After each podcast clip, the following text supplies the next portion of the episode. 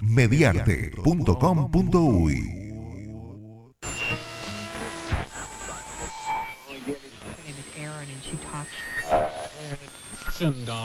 ¡Hola! ¡Ahora cae la radio! ¡Voy a sintonizar! Sí, para mí fue el peor año de Disney en el cine lejos. ¿No vieron la cantidad de reboots live action que sacaron? Sí. Horribles. ¿Viste La Bella y la Bestia vos? No, voy a ver si me la pierdo. Sí, seguro un mal año para Disney, pero clavado, sí. ¡Oh no! ¡Esto no lo puedo tolerar! ¡Ey! ¿Escucharon eso? ¿Qué fue? ¿Y yo por qué estoy disfrazada de princesa? Es horrible esto. Chicos, les quería avisar que les depositaron en su cuenta bancaria $40 millones de dólares. ¿What? ¿Qué? Joda. Sí, a su nombre, Tu Costado Friki. Y de parte de Walt Disney Company. Walt Disney Company. Bueno, lo que decíamos hace instantes, el mejor año para las pelis de Disney. Sí, señor. Sí, yo voy a mirarlas a todas porque me encantan las de fantasía. Sí, lo mejor. La verdad, lo mejor. No hay dudas. Genios. Las princesas son re tiernas. Ah, en serio, yo lloré con las princesas. Tu Costado Friki, temporada 2. Ahora somos propiedad de Disney.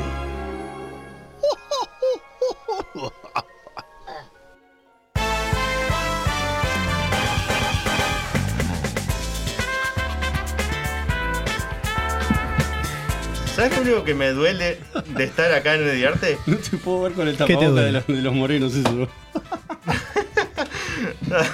Hola a todos. Lo que me duele es que me estoy perdiendo la telenovela brasilera de la cual me enganché durante la cuarentena. No, muy fuerte. Escuchalo. Fede, trae a la policía que lo eche. ¿No extrañas nada de la cuarentena?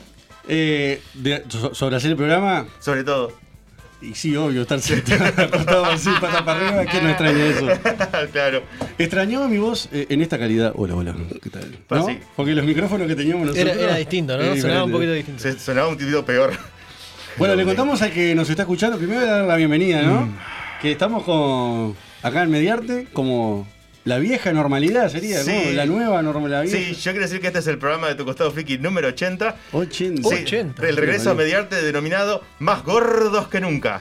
Sí, ¿no? Tuvo ahora la mentira, ¿no? Sí, o sea, ustedes están iguales, yo estoy más gordo, o sea que en el total estamos más gordos que nunca. Pero te pesaste, ¿esto es con datos estadísticos o vos sentís nomás? Ya no me puedo ver. No. Sopa fría, hay un apodo, sopa fría, ¿no? A lo que me refiero es que me veo más gordo yo, o sea, en un espejo. Así que está, en el total estamos más gordos que... ¿No habrás cambiado el espejo o no? No. El espejo es el mismo. El espejo es sincero. Viste que hay espejos que como que te agrandan. Los circos. Lo de circo, eso. Ahí va. Cuando vas a la feria, ¿viste? Ajá. Y hay un montón de espejos, algunas tiendas venden espejos, pasás por ahí, y dices, no soy yo. No. Seguramente te pasa, ¿no? Pasa que... No recuerdo ver muchos espejos en la feria. Usualmente me detengo a ver macaquitos, ¿no? Bueno. Igual sabían que dicen que están los espejos que están trucados son los espejos de los shopping. Tipo, vos te vas a comprar ropa y dicen que están... Ahí es una lesión urbana. Para que te veas mejor. Que sí. Para que a mí la ropa me queda bien y cuando voy para casa me queda horrible. Viste que los celulares tienen eso de la belleza, beauty, no sé cuánto, que te arregla. Para mí los espejos tienen eso. Porque... y para que compres, ¿no? Qué zarpado, no lo tenía ni idea. Pero voy a empezar a prestarle atención. Pero bueno, vos no vas a los shopping, ¿no? Cuando voy a ver películas, sí. Es verdad. Pero ropa, no. No, también me detengo a ver los juguetes. ¿Cómo haces con la ropa? ¿Cómo? ¿Cómo haces con la ropa? Y compro en MXN las remeras que me gustan. Sí. Wow. El tipo de sponsor man. Pero, ¿y pantalones? ¿Dónde? No tenemos sponsor de pantalones. Le voy a pedir a Maxi que... Le decís a tu abuela que los haga y que le pongan un logo acá de Marvel. Claro. No, creo que mami me los consigue en la feria igual. Ajá. Sí. Las versiones truchas de los que compraste en el shopping por 5 palos, acá los conseguís por 100 pesos. Los Adidas de 2 rayas o de 4. Claro. Nunca 3. Los Hering. Con J, no. Con G, Hering. Hering es una marca brasilera, ¿sabían esa? ¿En serio? Sí, yo pensé que era yankee o no sé, es brasilera. Es una marca, es una vaca brasilera. Una marca brasileña. Una vaca brasileña. No tenía ni idea, mirá. Sí. Así que bien, pasaste comiendo en la cuarentena, yo más o menos también. Sí, obvio, cazuela de mondongo, cueritos de chancho con panceta y chorizo colorado. Todo de todo, sí, todo lo que está mal, sí. Abundantes guisos, milanesa, de todo. Y pará, y tu fuerte, hamburguesas, fritas, todo eso, obvio. No, soy más de comer guisos, ese tipo de cosas, que hamburguesas. Vos, menos mal que Gastón. Comida de olla. Menos mal que Gastón no toma alcohol. Ah, sería harto ebrio. Si no pasa por la puerta, el propio ebrio sería también. Si no sería. Ah, Coca-Cola, cara de perro. El de las historietas de Los Simpsons, viste, que no pasa. Claro, Barney Gómez. No. No, el gordo. Sí, el gordo de la historieta. No tiene nombre. ¿Vos sabés que cómo se llama? Tiene un nombre, creo que lo dijeron en un episodio. Sí, creo que lo dijeron en un episodio, después nunca más. El que se casa con Edna, ¿no? Es que dijeron el nombre ahí. Es verdad que hay un capítulo que se casa con Edna. Después hay un capítulo más adelante que se casa con una japonesa fanática del manga. Del anime, sí. Sí, y aparece por segunda vez Stan Lee. En Los Simpsons. Stan Lee, la primera que me acuerdo es cuando se hace pasar por Hulk. Dice, yo soy Hulk. Dice, claro. Sí. Vos, sí. El capítulo que Homero tiene que hacer terapia por la ira. Sí. No, en este otro capítulo Stan Lee es mucho más delirante porque dicen que nunca se fue de la tienda del gordo y está ahí entre las góndolas rompiendo los huevos. Y cada vez está más loco y alucina y hace cosas rarísimas. Y al final es como el cura que los casa al gordo con la china. Qué salada, vos. Bien viajado. Stan Lee está tremendo. Está bien viajado. En todos lados. Sí. Está muerto, aparece en todos lados. No, pero eso fue como sábado. Sí, fue antes. Yo me mantuve más o menos bien con el tema de las comidas. Sí, un poco más de alcohol. El alcohol es muy difícil. No, sí, también hay otro tema, que yo no salía a caminar para ningún lado. Ahora estoy siendo mandado por todos lados, pero hubo un tiempo que no salía de casa. O sea, digo, claro, caminar por el... Bueno, porque él cuando trabaja camina mucho porque anda en el centro. Claro, ahora tipo no hacía nada, me quedaba en casa. Capaz que iba al almacén a media cuadra y volvía. A comprar chorizo y cuero de vaca. Claro. Cuero de cerdo. Exacto. Qué bien. ¿Y vos, Santi? Yo no, bien. No, las comidas las mantuve igual. Cuatro comidas. 4, capaz que 5. Pero no, las mantuve igual. Ni 5 ni 3. Hay que hacer 4. Y bueno, está, un poquito más. ¿Así? Pero tal, las mantuve más o menos igual. Yo sí cenaba muy temprano, tipo a las 9, a las 12, 1 de la mañana, iba y comía lo que sea. Sí, el tema es lo malo. Si estaba mucho tiempo en casa, porque a mí me tocó trabajar, yo no hice la cuarentena, me tocó trabajar. Ajá. Si estaba mucho tiempo en casa, y sí, comía cada rato. Tenía el mate para llenar el estómago, ¿viste? ¿Hoy no trajiste el mate? No lo traje. Santi fue el último invitado que vino y hoy ya viene como parte del equipo. Sí. Así que le damos la bienvenida. Claro, también queremos darle la bienvenida a dos o más sponsors. Hay como 3. Hay 3 nuevos, ¿no? Sí, uno es Lucky Art, que fue... Ahora que me fijo en la imagen. Dale. O sea, por suerte son muchos y no nos acordamos, sí. Por suerte. Lucky Art, que nos hizo nuestras versiones monstruosas, heroicas. Ahí tal, las estoy viendo. Claro. Tenemos también a consultorio... Darwin Dance. Sí, ¿no? Un gran dentista, nuestro amigo Darwin Corvo, le mando un gran saludo. Que no es carero, a diferencia de otro que te arranca las muelas. Toma. Claro, sí, tiene buenos precios. ¿No? Y después está... Y trabaja muy bien. Y Lucky Art, que ya había estado con nosotros, sí. Y tenemos Freakland también. ¿Y qué dije? Lucky Art, Freakland. Freakland, que ya le hemos estado hablando en algunos programas y hemos puesto ya el logo hace tiempo, pero ahora tenemos por primera vez la publicidad. Así que por eso, de acá son 17:10, de acá hasta las 6 van a ir la tanda con sponsors y nosotros volvemos a despedirnos, ¿no? Básicamente. Claro, sí. Más o menos va a ser programa así. De sponsors. Sí. Hoy no queremos hacer nada. Bueno, como... Le agradecemos mucho a todos ellos. Como decía un, entre comillas, sabio de la radio, la parte más importante es la tanda comercial. ¿Quién decía eso? Che, una pregunta. Pablo L. No, el tema ese, ¿no? Igual hablábamos ya lo de serie. Una pregunta, ¿va a venir Mefisto algún día? Podría venir, ¿no? ¿Vos qué decís?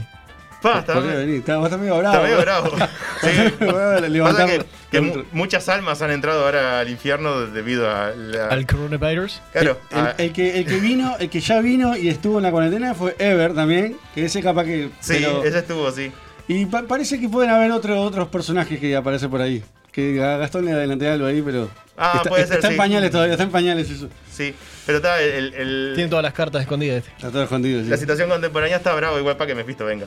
Pero bueno, le mandamos un gran saludo desde acá a Mefisto Realm. O grabado, capaz. Se puede ir grabado. Bueno, hoy tenemos un programa como mixto, ¿no? Tenemos de todo un poco... y hay que decir que vamos hasta las 7.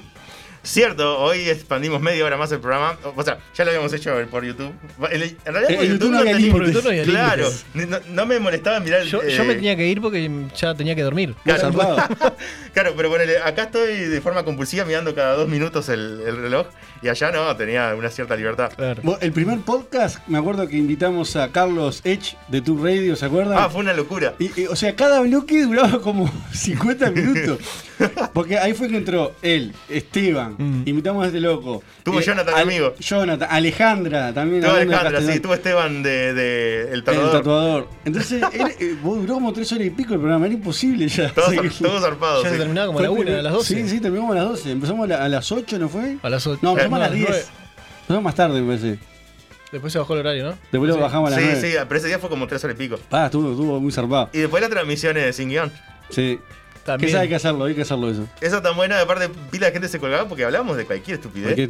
Como ahora. Claro. Pero hoy, acá hay que medirse un poco, que hoy tenemos, ahora en un rato las noticias y después trajeron una columna cada uno de ustedes que van a pasar a detallar a continuación, porque yo no me acuerdo. Primero se le toca a Santiago que va a hablar de un libro. Ajá. Sí, vamos a tener un poco de... cosas raras. Vamos a hablar de un libro bastante interesante. Voy a comentar un poquito. Hay una película también, se les voy a tirar para que la puedan ver. Opa. Y eso. Que esto proviene de un emprendimiento nuevo. No, diferente a la Fuerza Geek. A la Fuerza Geek. Exacto. Ahí. Sí, sí, sí. Que es más mío, que la Fuerza Geek era como algo compartido, como hablamos la última vez que estuvimos acá. Ahí va. Y esto es algo más mío. Ahí va, porque acá tenemos el espacio de libros que se llama. Quien esté libro de pecados que lea la primera página. Así se llama el espacio. La que única que hacía ese espacio era Sofía, porque Fernando y yo no somos particularmente lectores. Y ella también es medio pelo, pero vos estás en la cima de eso. Sí, sí. Es un OP. Yo lo que leo son biografías. Ah, bien. Sí, biografías por lo general de músicos o cosas que me gustan mucho. Ah, bien, bien. Me cuesta. Yo sé que en realidad es como se tiene que hacer. Tipo, imagina, a mí me gusta, por ejemplo, en el cine, fantasía, ciencia ficción, ¿no? Ya lo sabe todo el mundo. Me cuesta todo eso leerlo y que me atrape porque me tengo que imaginar, ¿no? O sea, está bueno imaginarse, claro, es la idea, ¿no? Es lo bueno del libro, que ponerle, vos le das el color. Porque yo ahora estoy leyendo un libro que la temática no me gusta para nada.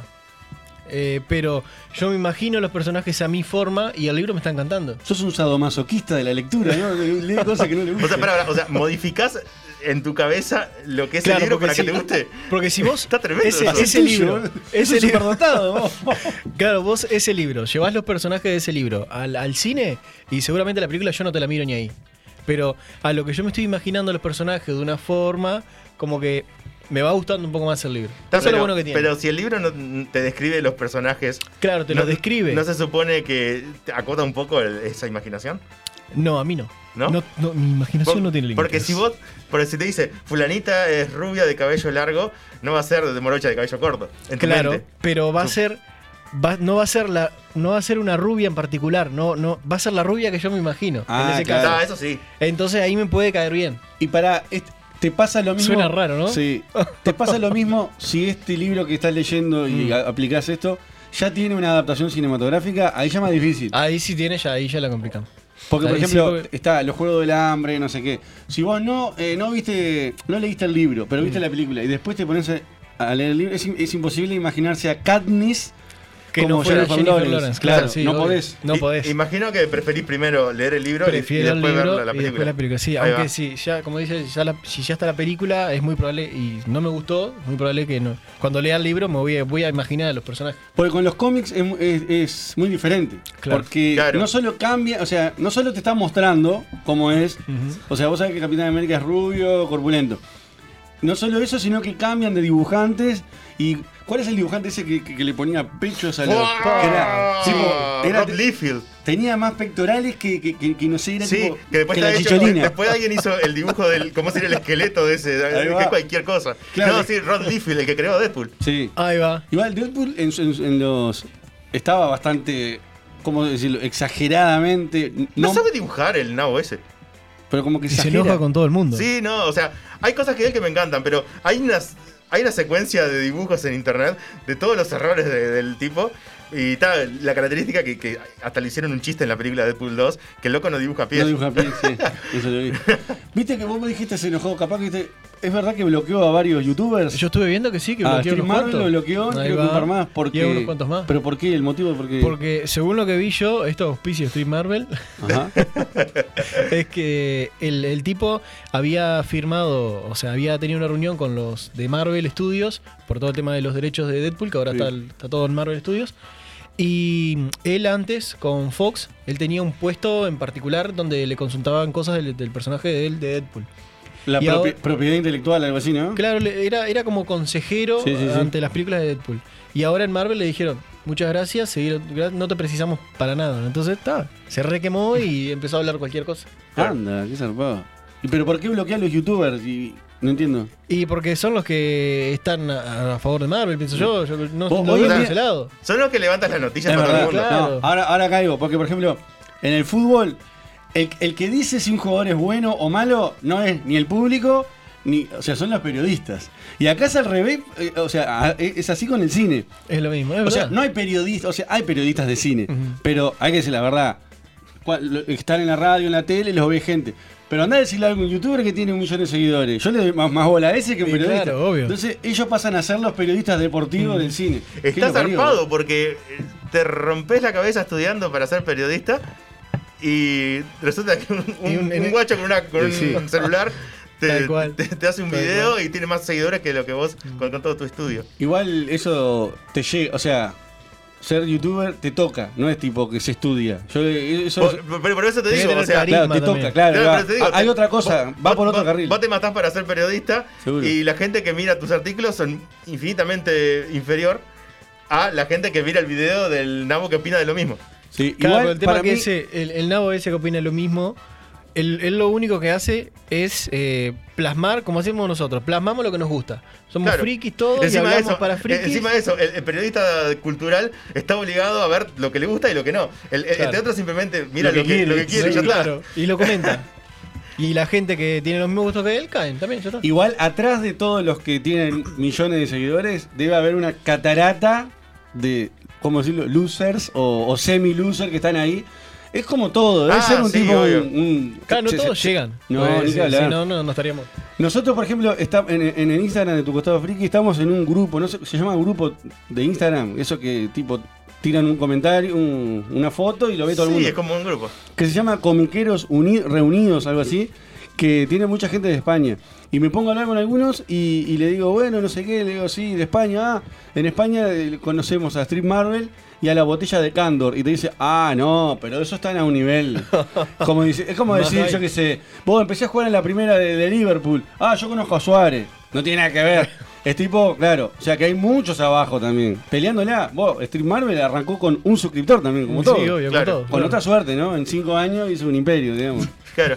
Y después la otra sección que vamos a tener en el programa es la sección de 26 páginas para hablar de cómics. Vuelve. Yo voy a hablar de un cómic de Marvel llamado Marvels.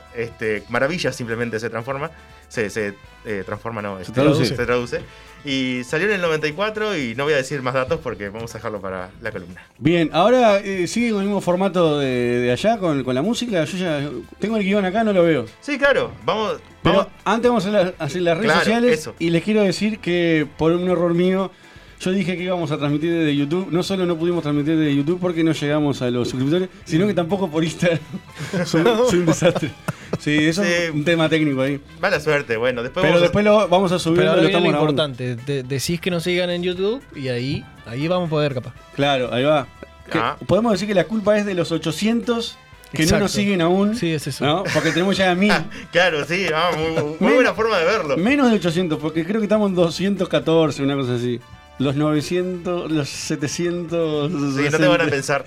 Bueno, por culpa de ellos no podemos transmitir. Nada, pero vamos a llegar en un momento.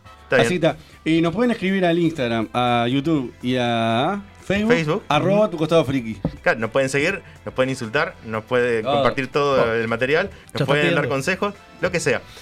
También está el número de WhatsApp que lo tenemos acá, que imagino que ahora va a revivir porque estuvo muerto por el chat de YouTube. Igual está el chat de Tu Costado Friki, ¿no? Está, pero Vos te fuiste del grupo. No, me fui ahora adentro. Sí, el único está ahí. Está grabando en su... Ahora adentro, claro. Y revisamos los mensajes. Está bien. Y el WhatsApp para confirmarse es 097-290-571. Repito, 097-290-571. Una. Bien, y queremos saludar a Fede también, que hoy nos saludamos. Volvemos a ver. ¿Cómo anda, Fede? ¿Tenés el micrófono ahí para decir hola? No, sí, lo tengo. Hola. Muy bien. Con la alegría de siempre. Sí. Bueno, ¿qué vamos a escuchar entonces? Pará, y también tenemos Spotify. ¿Así? ¿Cómo es? No sé. ¿Verdad? Esteban, sí, Tu Costado Friki debería de ser. Buscá Tu Costado Friki en Spotify. Bueno, nos vamos a ir a la pausa escuchando África, pero no de Toto. Sí, la pedí yo esa. La pidió Fernando. Tremenda versión 1, digamos. ¿África de Shakira no? No, es África. No. Por eso era, porque esto es África. No, igual nada que ver. Esta es África de Toto, pero versionada por Wizard. Sí, ahora lo matamos. Versionada por Wizard, ¿te parece? ¿Vamos a escucharla? Vámonos. Dale más.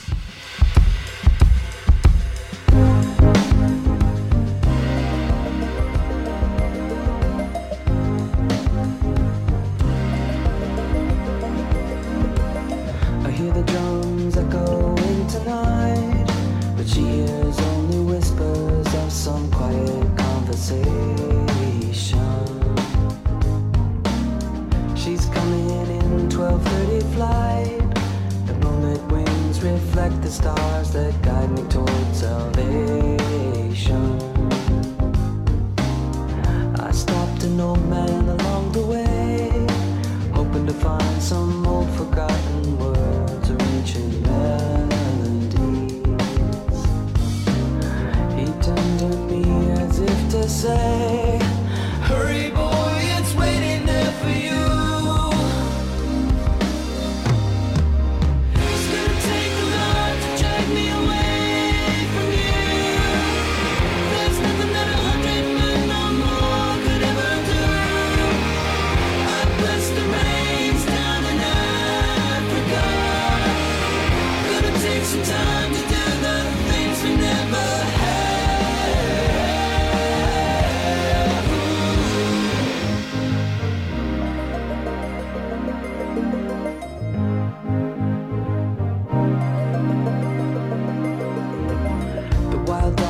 Cry out in the night as they grow restless, longing for some solitary company.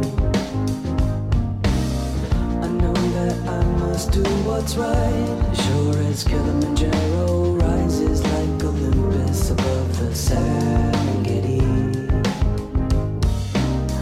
I seek to cure what's deep inside, frightened of this thing that I've become.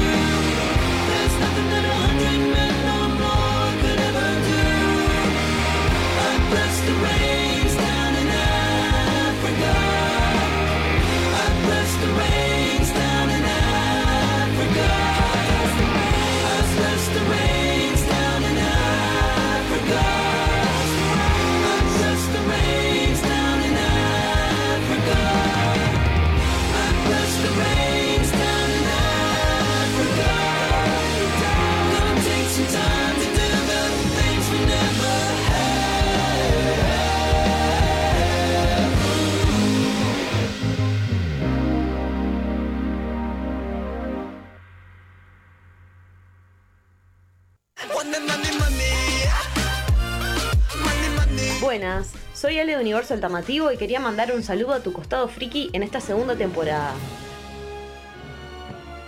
Tu Costado Friki, temporada 2. Ahora somos propiedad de Disney.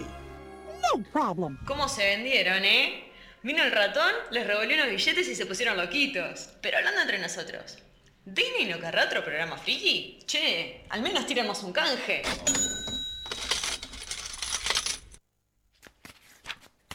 Por fin tengo la carta del mago oscuro. Tardé mucho, pero por fin es mía. Mateo, está servida la comida. ¿Seguís jodiendo con esas cartitas? Ya tenés 30 años. Dedicate a terminar la facultad y no esas pavadas. Necesitas un lugar donde reunirte con gente que juega TCG como vos. Kingdom TCG Store. Todos los fines de semana podés participar en los torneos oficiales de Yu-Gi-Oh! Kingdom TCG Store, venta de cartas, artículos para TCG y mucho más. Visitanos en nuestro local Río Negro 1218 entre Soriano y Canelones. Seguí nuestras publicaciones por Facebook en Kingdom TCG Store.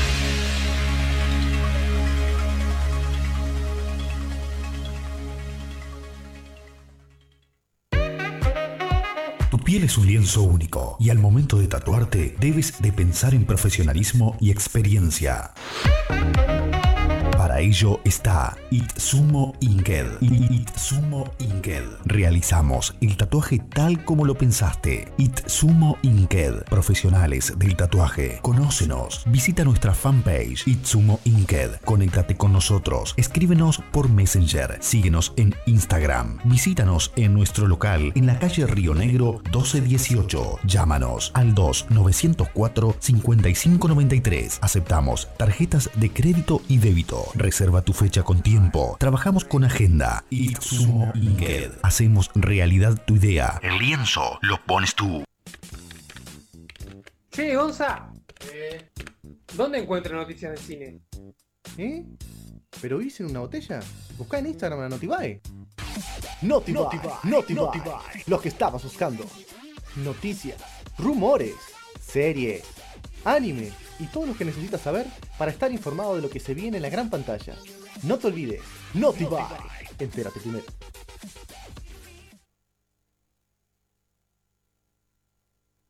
Hay un lugar con casi 2 décadas de experiencia en el competitivo de Magic. Ese lugar es Wildwood. Vení a divertirte y aprender a jugar a este mítico TCG. Y para los jugadores avanzados, todos los viernes hay noche de torneos. Además, juegos de mesa, merchandising de cultura pop y muchas cosas más. Wildwood, el garage más divertido. Boulevard España 2697.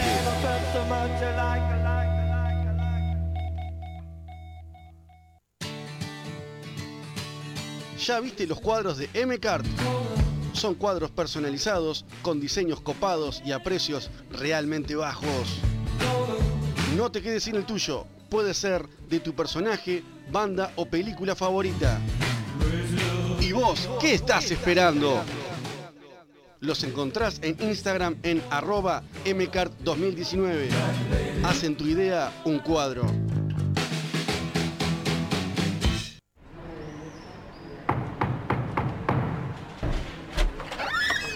Tengo un dato para vos. Sí. Para vos que has estado recorriendo distintos consultorios odontológicos y en ninguno te arreglan los dientes como es debido. No busques más. La solución es Darwin Dent. El consultorio con 14 años de experiencia y miles de sonrisas logradas. Consultas sin cargo, rayos X, implantes y muchos trabajos más de la mano de los profesionales más destacados en el cuidado dental. Darwin Dent. Azotea de Lima 4323 bis, esquina Alvesia, a pasos de la iglesia Pompeya. Aceptamos tarjetas de crédito. Horario de lunes a viernes de 9 a 11:30 y de 16 a 20. Sábados de 9 a 13:30. Contacto 094 541-338. Mail darwindent@hotmail.com.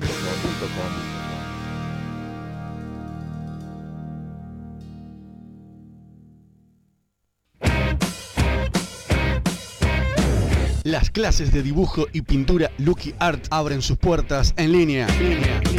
Dale vida a tus personajes y perfecciona tus habilidades como artista. Comunicate con Lucky Art al 099-281-251. Agenda tu primera clase gratuita. Freakland, tienda de coleccionables. Todo lo que siempre quisiste tener de figuras y coleccionables retro, modernas y actuales. Nos especializamos en colecciones de los 80, 90 y 2000. Colecciones como Thundercats, He-Man, Tortugas Ninja, Super Powers, Secret Wars, G.I. Joe, Mask, Mortal Kombat, Power Ranger, Star Wars, Star Trek, Spider-Man, Batman de la serie animada, Justice League y muchos más. Así como lo que busques de figuras de anime, de todo en Dragon Ball, Naruto, Death Note, One Piece y muchos más. Figuras modernas como Marvel Legends, DC Universe, figuras de videojuegos, figuras de personajes de series o de cine. Lo que no tenemos te lo buscamos, presupuestamos y traemos. Consultanos por encargues del exterior, de eBay, Amazon o cualquier otro sitio de internet de ventas. También encontrarás llaveros, remeras, gorras, tazas, pósters, réplicas en 3D. Tenemos todas las series de dibujitos animados retros y actuales y de anime en DVD o formato digital. Estamos en nuestro nuevo local de la Galería Libertador, local 04, a metros de la entrada por 18 de julio, entre Río Branco y Convención. Nuestro horario actual es de lunes a viernes de 15 a 20 horas y los sábados de 10 a 15. Seguinos en Face, Freakland, y en Instagram, freakland.uy. Nuestro WhatsApp, 093-98-2929. Somos frikis, somos coleccionistas como vos. Somos tu tienda de coleccionables, Freakland.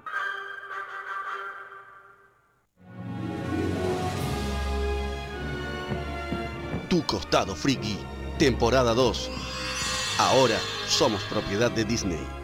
¿Tenemos plata? Sí, pero no para pagarle un locutor. Este espacio es presentado por MXM. ¿Te gustó mucho una serie y querés tener una remera con una imagen de ella? El lugar ideal para vos es MXM. Lleva la imagen que quieras y en pocos minutos se convierte en una remera. También, el local cuenta con un sinnúmero de diseños originales. Además, tazas, gorros, peluches y muchísimo merchandising más. MXM está en Narvaja 1702, esquina Paysandú.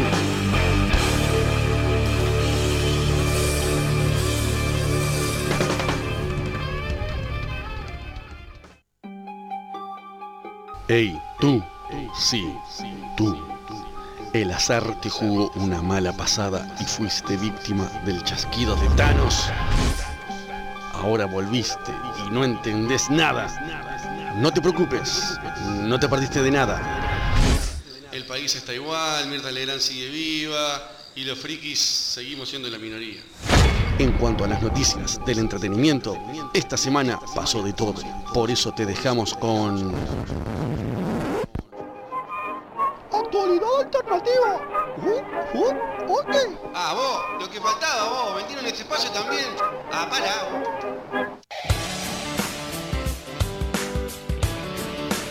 Volvió mi cortina original. ¿Te acuerdas que yo la había perdido, no?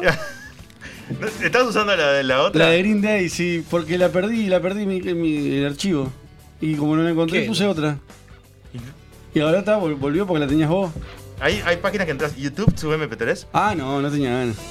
Pues yo tenía los discos de Satriani, esto es una canción de Satriani. ¿Sabés que los borré sin querer? ¿Cómo es eso de YouTube.mp3? YouTube, o sea, aparece en Google YouTube to MP3. Ah, mirá. Y ahí para convertir. En inglés, to MP3. Yo pongo YouTube MP3, ni siquiera pongo A. Bueno, quedaste mal. Pensaste que habías descubierto la pólvora, ¿no? No. O sea, no. Simplemente estoy diciendo, Tu Costado Friki promoviendo la piratería. Claro, por eso. Sí. Pero comprarse un disco para una canción, para pasar... No, pero te bajé la canción sola. Sí, claro. Ah, ¿de dónde? Bueno, del Ares, claro. No. La podés bajar de... Dale las noticias nomás. Pirata de Caribe. Y voy a decir Indiana Jones en un momento, cualquiera.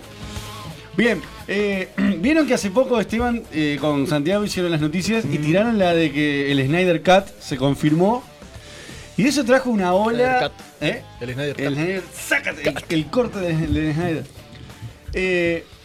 Se confirmó eso y trajo noticias paralelas para todos lados. Pero antes te iba a decir que los $30 millones que le dieron para terminar la película son para efectos especiales. Y para terminarla, no sé, pagarle, no sé si está el sueldo de él ahí, incluye el sueldo de él. Seguramente, ¿no? Sí. Su tajadita. Su cut. También van a recrear imágenes que ya se filmaron, pero no las van a volver a filmar. Tipo, no van a volver al set. Porque Warner no autorizó que grabaran de vuelta. A lo sumo van a traer a los actores para que hagan los doblajes de conversaciones que nunca existieron para que peguen con el guión. Pero, por ejemplo, obviamente vos no vas a poner a Batman diciendo hola Superman y justo Ben Affleck no abrió la boca. Tipo de espalda, ¿no? Diálogo de espalda. Oye, Superman. ¿Qué? Batman. Tipo una cosa así, ¿no? Para que pegue con el guión. Porque acordate que él abandonó la producción y quedó todo por la mitad. ¿Está? Y bueno, lo que te decía, con el lanzamiento del Snyder Cut se provocó una reacción en cadena que hicieron que varios directores salieran a atacar. Lo que nos había dicho Esteban fue sobre el Ayer Cut, ¿no? El Ayer Cut, ahí que va. Es el David Ayer, ¿sí? David Ayer. Sobre Escuadrón Suicida. Exacto. La primera. En el caso de él, apenas un par de imágenes de katana, la espada, que eran un poco fuertes, ahí estaban, la sacaron. Pero dice que la película iba por el lado de lo que Zack Snyder había querido hacer, pero al final no. Igual no fue tan tijereteada como la de Snyder. Así que la de Ayer Cut, esa no creo que vaya. No, yo tampoco. Pero salieron otros de otras empresas. Por ejemplo, los amantes de lo bizarro, como Gastón, pidieron el Trank Cut de Josh Trank, de la película de Los Cuatro Fantásticos del 2015.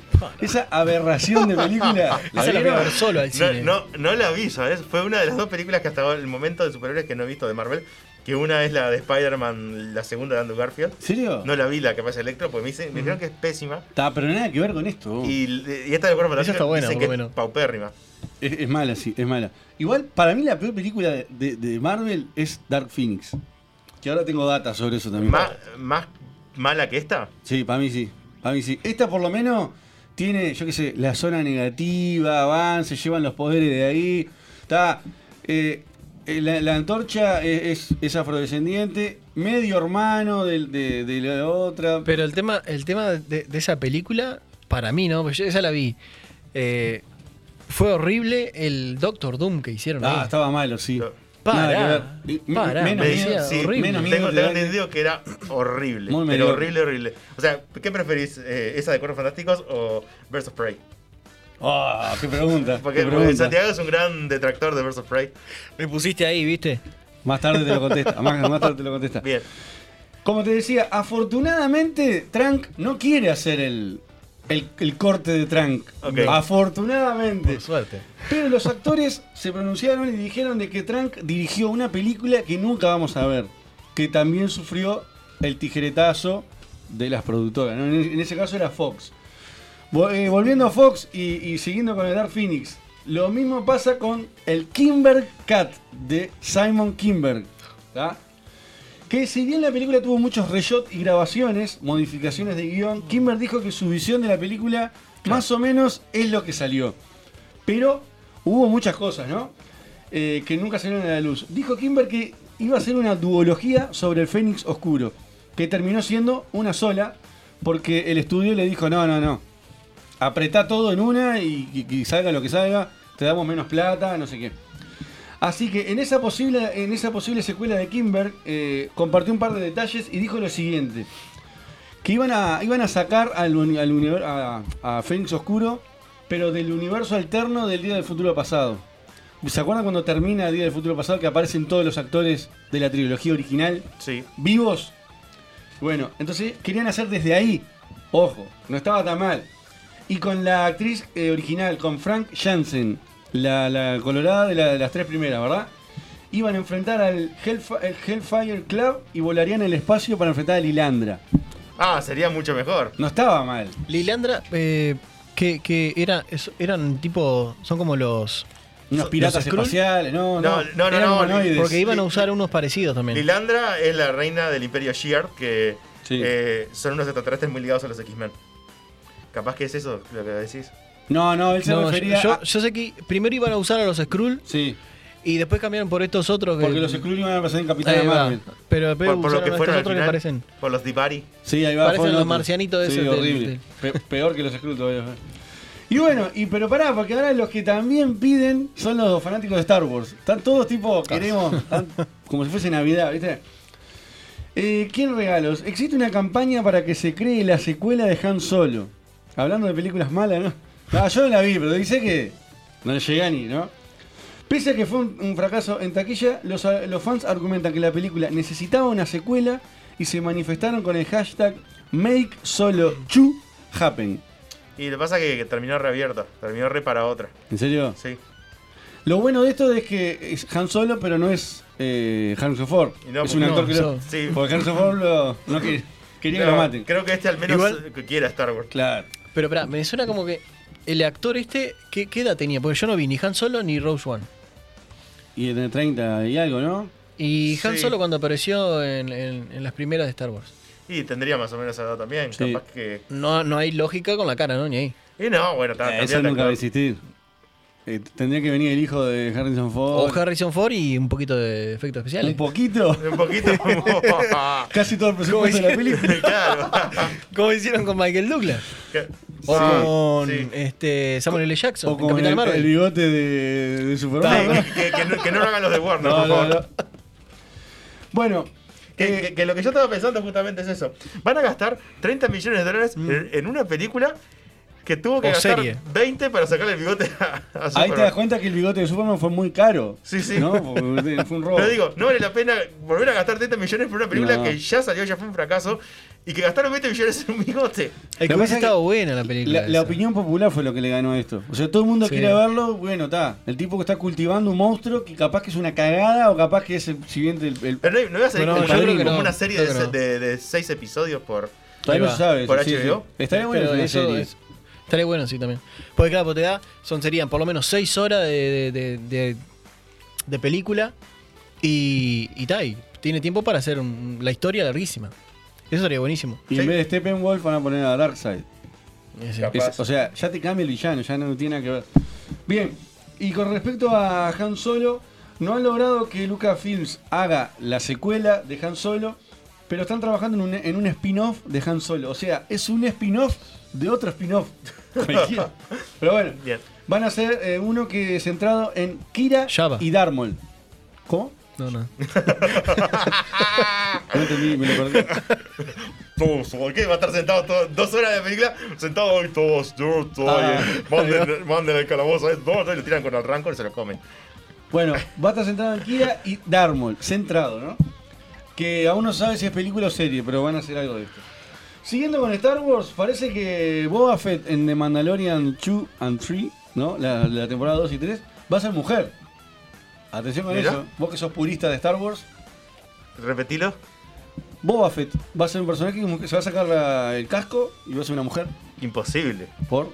Porque ya en el episodio 2 vemos quién es Boba Fett. A no ser que hayan usurpado su identidad. O capaz que es otro Boba Fett. Otro clon femenino, no sé. Chon. Bueno, hay rumores de que lo quieren pasar a mujer.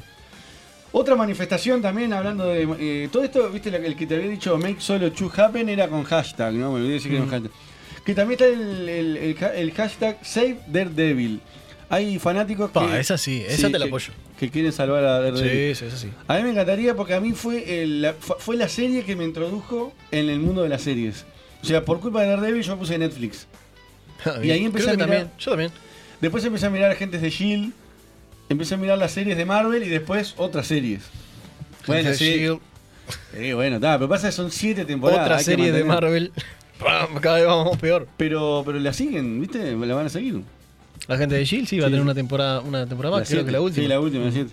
Pero ya es como, esa la van a unir más. Va a estar más ligada a Endgame, dice. Sí, pero como que hicieron mucho... Sí, no, se fueron a carajo. Para mí ya cuando viajaron en el tiempo, al futuro... Fue acá que hablamos, en el programa del sábado pasado, Que tenían que haberse dado cuenta con todo lo que pasó. Claro, pero con todo lo que había pasado tenían que haberse dado cuenta los agentes de S.H.I.E.L.D. O sea, tenían que haber aparecido Quake, por ejemplo, haber aparecido en Endgame, en la batalla final, o algunos otros. Sí, sí, sí, por lo menos Quake es la más poderosa. Claro, por lo menos. Claro. Pero no, nada. Es verdad. Serie, película. Bien, después para entrar, Universal confirma que Ryan Gosling es el nuevo Hombre Lobo. Opa. Mirá. A vos que te gustan los monstruos. Universal, viste que iba a ser el universo Dark, aquel, no sé qué, fue un fracaso. Bueno, parece que quieren arrancar a partir del Hombre Invisible. No sé si la vieron. Que está con la loca de... La rubia de... Del cuento de la criada. ¿Sí? De la serie del cuento de la criada. Yo la conozco, la rubia también. Creo esa, es una serie, ¿no? Ni idea, nunca vi. Creo que es una serie, sí. Que está el libro también. Ahora, esta película que es hace poco salió, la del Invisible. Del año pasado. De Margaret. La voy a tener que ver entonces. Porque, ¿qué pasa? En la de la momia, que supuestamente era la que empezaba, aparecía al principio el cartel de Universal. Y después giraba de vuelta y decía Universal Dark Universe. Tipo, quiero ver si eso pasa también en esta nueva. No, van a arrancar de cero.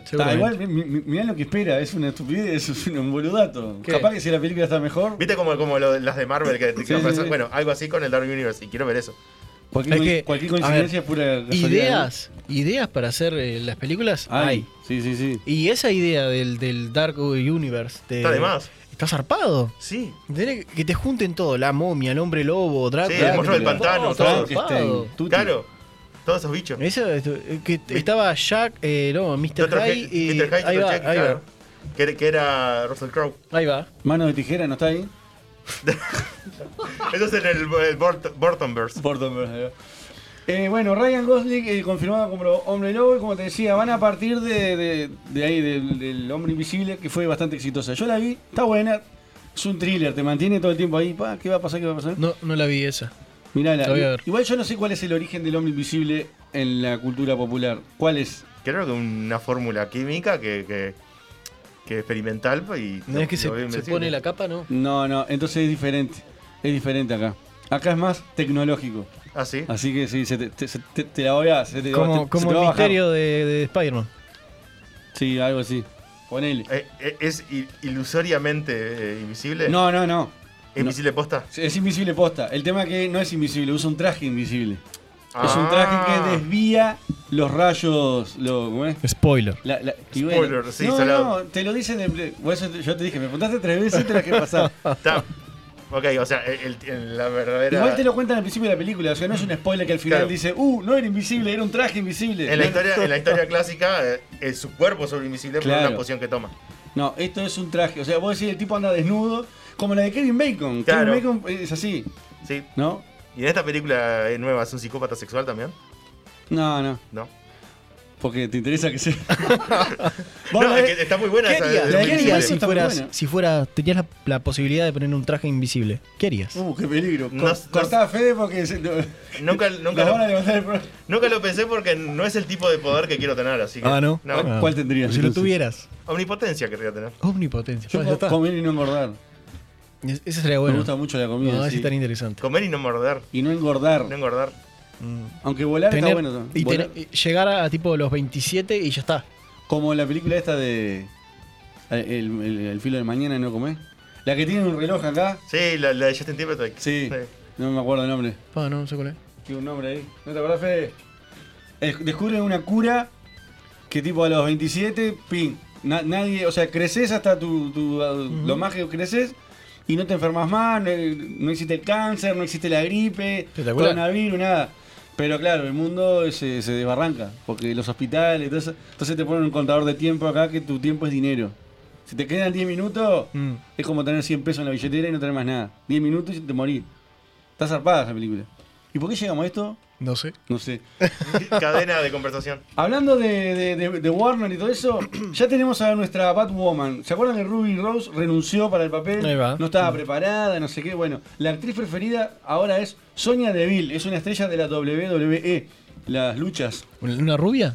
Una rubia, sí. Pero solamente porque cumple con un requisito. Lesbiana. Abiertamente gay, sí. Porque la actriz esta no era. Claro. Y entonces salió a hablar... Y medio como que se metió en lío, ¿viste? Cuando decís, callate, agradecé y se metió en lío. Y ahora sí, La otra vez Andrés Romano en el chat había dicho que Ruby Rose también es lesbiana. Bueno, no sé entonces. Pero en realidad ella renunció porque no estaba preparada para el papel. O sea, claro, debe haber otras cosas atrás. Claro, seguramente. Bien, tengo dos más para terminar con Marvel. De New Mutants, la película más atrasada de la historia, sí, sigue dando noticias. Originalmente iba a tener un cameo de Tormenta y Xavier. Atención, interesante.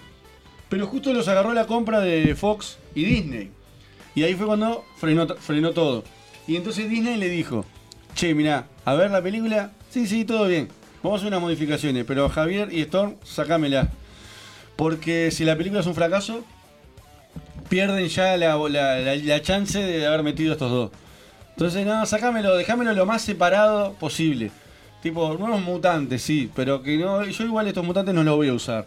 Así que, y si es un éxito, vemos. Metemos mano ahí y seguimos. Claro, entonces el director tuvo que pensar, tipo, la del diablito, la del ángel, ¿qué hago? Mantengo mis ideales y lo mando a cagar y sigo.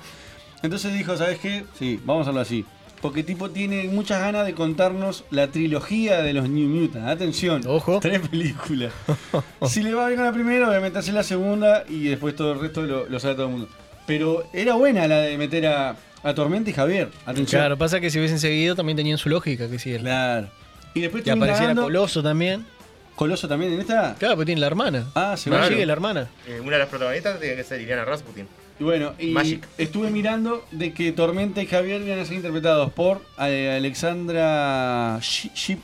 Ah, la nueva. La nueva Tormenta y el nuevo Javier también. Ah, sí, Macaboy. Sí. Así que bien. Y la última, para mí la noticia de la semana fue la que me dejó muy loco. Evan Peters, confirmado en el set. ¿Cómo? Peters. No, repitiendo Deco, hermano. Sí. Evan Peters, no confirmado en el set de WandaVision. Evan Peters, para que no lo saca de nombre, es el que hizo de Quicksilver en el universo de los Foxmen.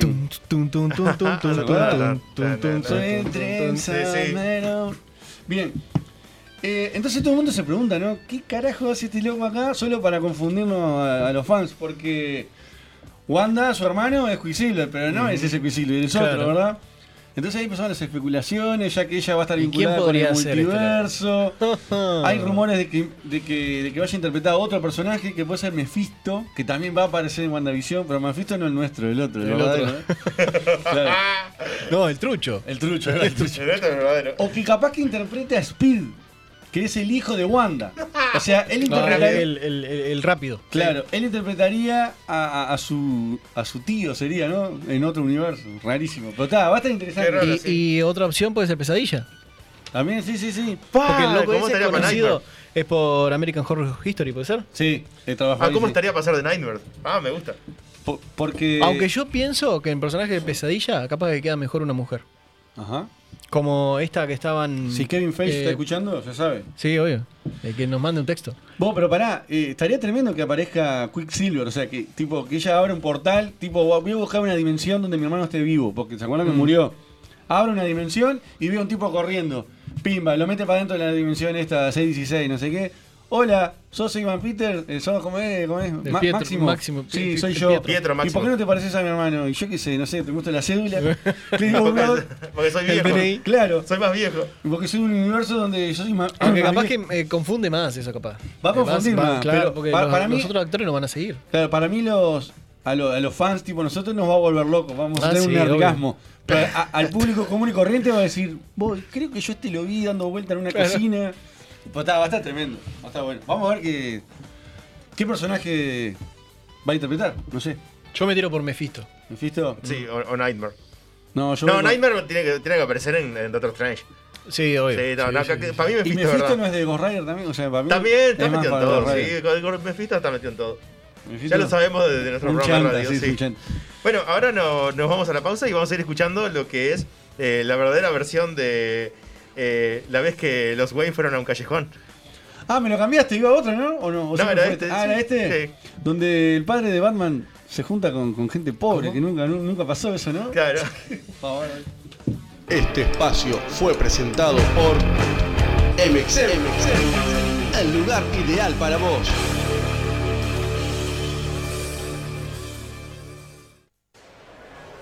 Vamos, abriendo la puerta, apuren.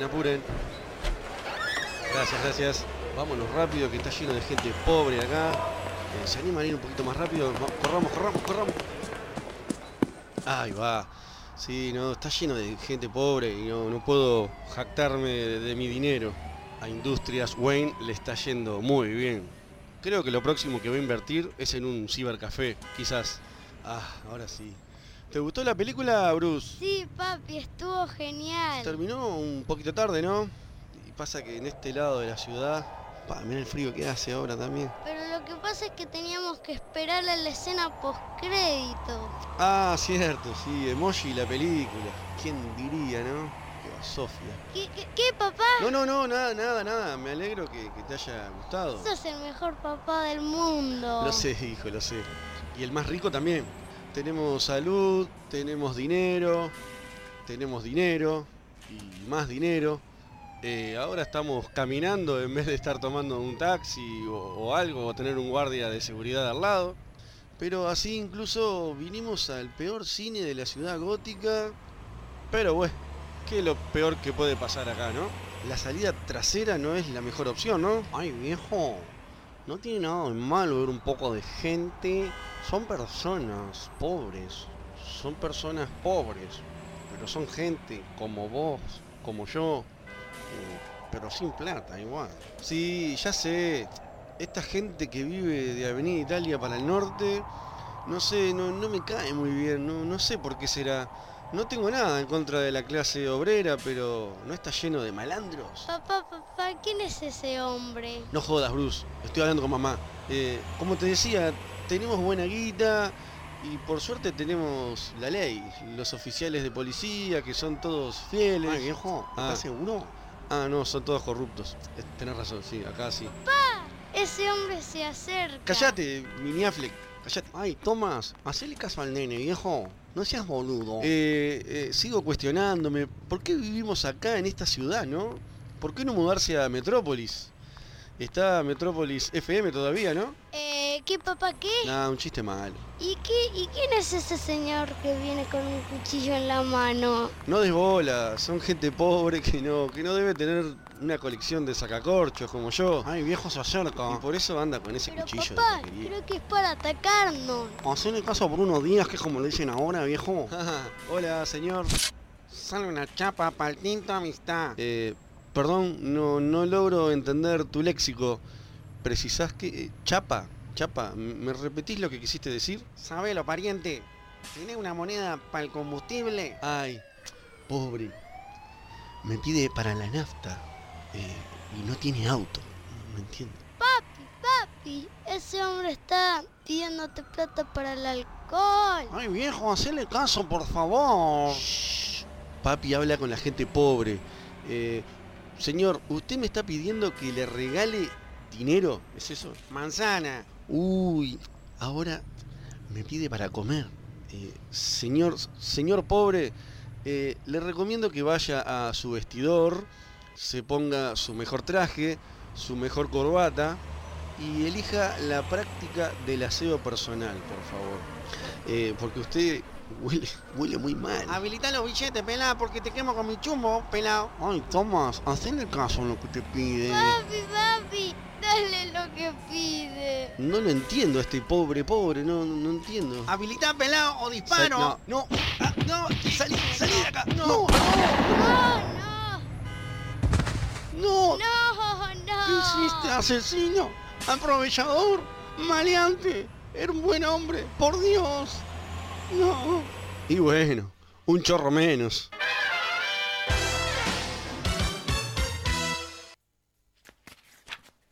Por fin tengo la carta del mago oscuro.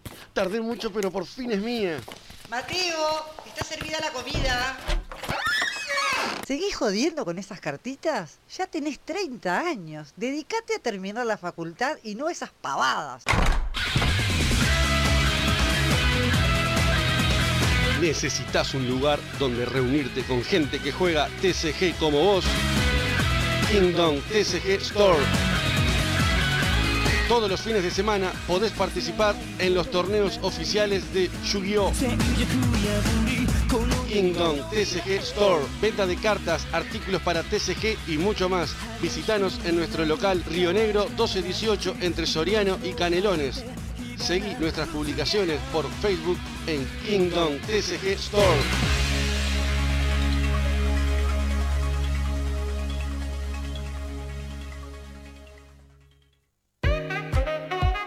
Piel es un lienzo único y al momento de tatuarte debes de pensar en profesionalismo y experiencia. Para ello está Itsumo Inked. Itsumo Inked. Realizamos el tatuaje tal como lo pensaste. Itsumo Inked. Profesionales del tatuaje. Conócenos. Visita nuestra fanpage Itsumo Inked. Conéctate con nosotros. Escríbenos por Messenger. Síguenos en Instagram. Visítanos en nuestro local en la calle Río Negro 1218. Llámanos al 2-904-5593. Aceptamos tarjetas de crédito y débito. Reserva tu fecha con tiempo. Trabajamos con agenda. Itsumo Inked. Hacemos realidad tu idea. El lienzo lo pones tú. Che, Gonza. ¿Dónde encuentro noticias de cine? ¿Pero hice una botella? Buscá en Instagram a Notibae. Notibae. Los que estabas buscando. Noticias, rumores, series, anime y todo lo que necesitas saber para estar informado de lo que se viene en la gran pantalla. No te olvides, Notibae. Entérate primero.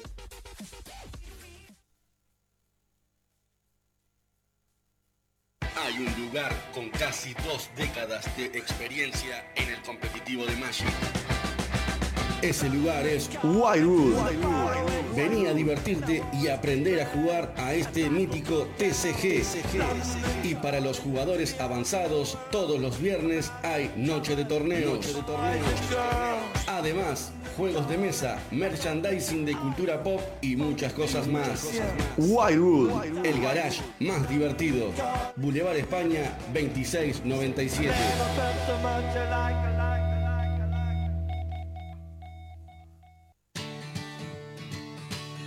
¿Ya viste los cuadros de M-Card? Son cuadros personalizados, con diseños copados y a precios realmente bajos.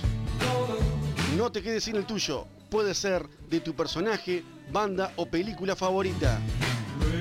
¿Y vos qué estás esperando? Los encontrás en Instagram en @mcard2019. Hacen tu idea un cuadro.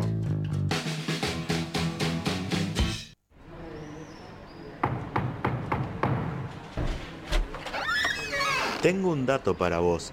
Sí. Para vos que has estado recorriendo distintos consultorios odontológicos y en ninguno te arreglan los dientes como es debido. No busques más. La solución es Darwin Dent. El consultorio con 14 años de experiencia y miles de sonrisas logradas. Consultas sin cargo, rayos X, implantes y muchos trabajos más de la mano de los profesionales más destacados en el cuidado dental. Darwin Dent. Azotea de Lima 4323 bis, esquina Alvesia, a pasos de la iglesia Pompeya. Aceptamos tarjetas de crédito. Horario de lunes a viernes de 9 a 11:30 y de 16 a 20. Sábados de 9 a 13:30. Contacto 094-541-338. Mail darwindent@hotmail.com.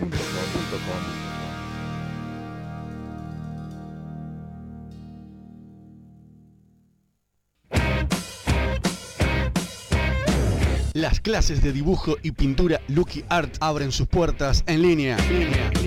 Dale vida a tus personajes y perfecciona tus habilidades como artista. Comunicate con Lucky Art al 099-281-251. Agenda tu primera clase gratuita. Freakland, tienda de coleccionables. Todo lo que siempre quisiste tener de figuras y coleccionables retro, modernas y actuales. Nos especializamos en colecciones de los 80, 90 y 2000. Colecciones como Thundercats, He-Man, Tortugas Ninja, Super Powers, Secret Wars, G.I. Joe, Mask, Mortal Kombat, Power Ranger, Star Wars, Star Trek, Spider-Man, Batman de la serie animada, Justice League y muchos más. así como lo que busques de figuras de anime, de todo en Dragon Ball, Naruto, Death Note, One Piece y muchos más. Figuras modernas como Marvel Legends, DC Universe, figuras de videojuegos, figuras de personajes de series o de cine. Lo que no tenemos te lo buscamos, presupuestamos y traemos. Consultanos por encargues del exterior, de eBay, Amazon o cualquier otro sitio de internet de ventas. También encontrarás llaveros, remeras, gorras, tazas, pósters, réplicas en 3D. Tenemos todas las series de dibujitos animados retros y actuales y de anime en DVD o formato digital.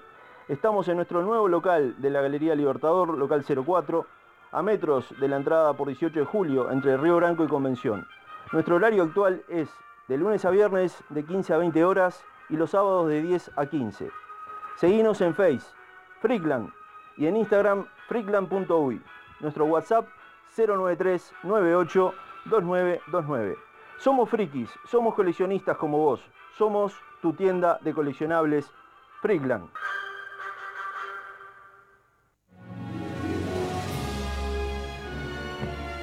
Tu Costado Friki, temporada 2. Ahora somos propiedad de Disney. Y la plata mueve el mundo.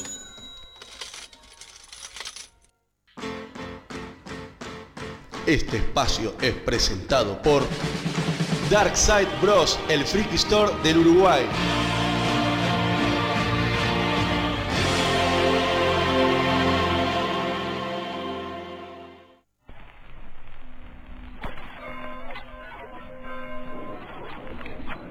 Una era de oscuridad, un ser celestial aparece para hacernos redescubrir esos aspectos casi extintos.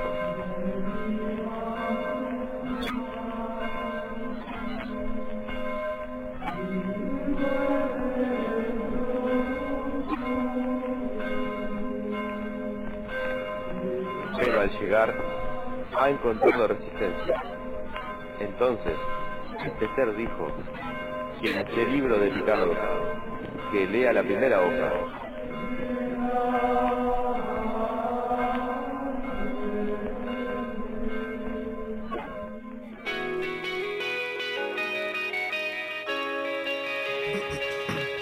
Llegó el momento, amigos, de hablar de libros, de ahora, de la mano de Santiago.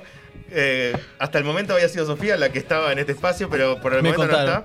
Adiós, Sofía, que la fuerza te acompañe. No, está escuchando, le mandamos un saludo, estaba escuchando. Que igual los libros son universales, vos. Los libros son universales. Sí, son todos universales, yo no los toco. Claro, sí. Es un universo que yo todavía no participo. Claro.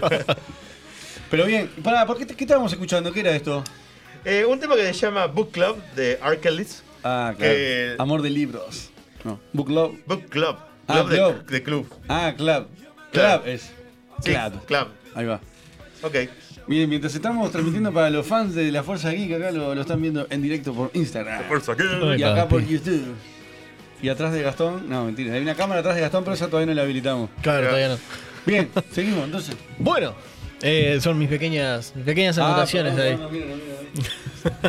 Bueno, el libro que voy a hablar yo es de uno que se lanzó en el año 2012. Ajá. Es un libro escrito por Era muy chico, yo aprendí a caminar. Era muy chico, ¿no? Sí. Fue escrito por Gillian Flynn, que capaz que a algunos le conocen. La conocen porque este libro, que es Perdida, fue un bestseller, fue el exitazo de ella. Después de ahí fue que salieron otras historias. Se está quedando la risa. ¿Por qué? No, parece que es difícil ver la cara de Gastón porque está tapada a la mitad, ¿no? O sea, ahora ¿Estás riendo? Sí, ahí está sonriendo. ¿En serio? ¿Qué loco? Es un Scorpion. ¿Se referís? Igualdad de condiciones. Ah, tapa esa, voy a buscar, tengo una misma ahí. Bien. Bueno, entonces este libro se lanzó en el 2012, fue escrito por Gillian Flynn y nos cuenta la historia de un matrimonio que empiezan a tener algunos problemas. Fricciones. Citado ficción, nada real. No, fricciones. Fricciones. No, pero digo, esto no pasa. Peleas. Todas las parejas son perfectas en la vida real, obvio, nadie se pelea. Y bueno, ahí al personaje principal, que es Nick Dunn, y su esposa Amy, misteriosamente Amy desaparece. Después de una serie de cuestiones, Amy misteriosamente desaparece y todos los dedos van hacia Nick. Y bueno, ahí es donde empieza el tema complicado del libro. Y decime. No, que siempre hay una desaparición de alguien. El primer sospechoso es la pareja. Sí, obvio. Vos estás zapado. Y en este libro juegan muy bien con eso. O sea, primero, les voy a contar primero cómo es que empieza la cuestión. Ellos viven en Nueva York. Nick era escritor de un tipo de un diario. Él comentaba series, películas. Daily Bugle. Me sentí mal porque se quedó sin trabajo y comentaba series y películas. Era de Tu Costado Friki, ahí va por el país. Y bueno, por cuestiones de que en ese entonces era el 2013, él se queda sin trabajo porque, bueno, la gente empieza a ver más cosas por internet y procuran... está todo más tecnológico y ya nadie lee el diario y a nadie le importa las opiniones de él. Y después al tiempo ella queda sin trabajo. Va a tener un poquito de spoiler, así que...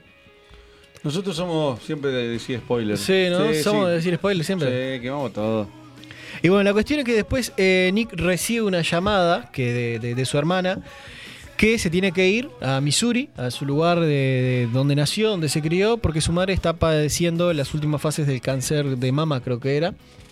Y ahí él arrastra a su mujer, que su mujer era muy newyorkina, era muy de Montevideo, de ciudad, ella era chica de ciudad, nada de campo, y la arrastra con él, y bueno, ahí es donde empiezan a pasar ciertas cosas que después llevan a la desaparición misteriosa de Amy. ¿Qué ibas a decir? No, digo, no te explican, supongo que explican un poco más, pero desaparece, sí. No. O sea, empiezan a pasar algunas cosas en el matrimonio de ellos. Empiezan a tener problemas económicos porque él compra un bar, pero lo compra con la plata de ella. Qué flagelo ese, el de compartir el dinero. Hay que separar la plata de arranque. Claro. Eso es un buen consejo, sí. Y bueno, y después... Hay engaños de por medio, hay el clásico, digo clásico porque a veces pasa, la mayoría de las veces, el aburrimiento del estar siempre con la misma persona, a veces pasa, no es mi caso, ¿no? ¿Les pasa a ustedes? Ya se está cubriendo. Yo me cubro. No. Yo tampoco, porque sé que está escuchando, claro. Soy unos mamaderos. Pero bueno, empiezan a pasar esas cosas y después una mañana él va a trabajar y cuando vuelve, porque el gato estaba afuera, lo llama al vecino porque mirá que tenés el gato afuera, entonces él vuelve y ve todo un relajete en el living, una mesa dada vuelta, cosas rotas, sangre, y ahí es donde se da por desaparecida Amy y bueno, después empiezan a pasar algunas cosas más que no voy a contar porque es parte de la trama de la película.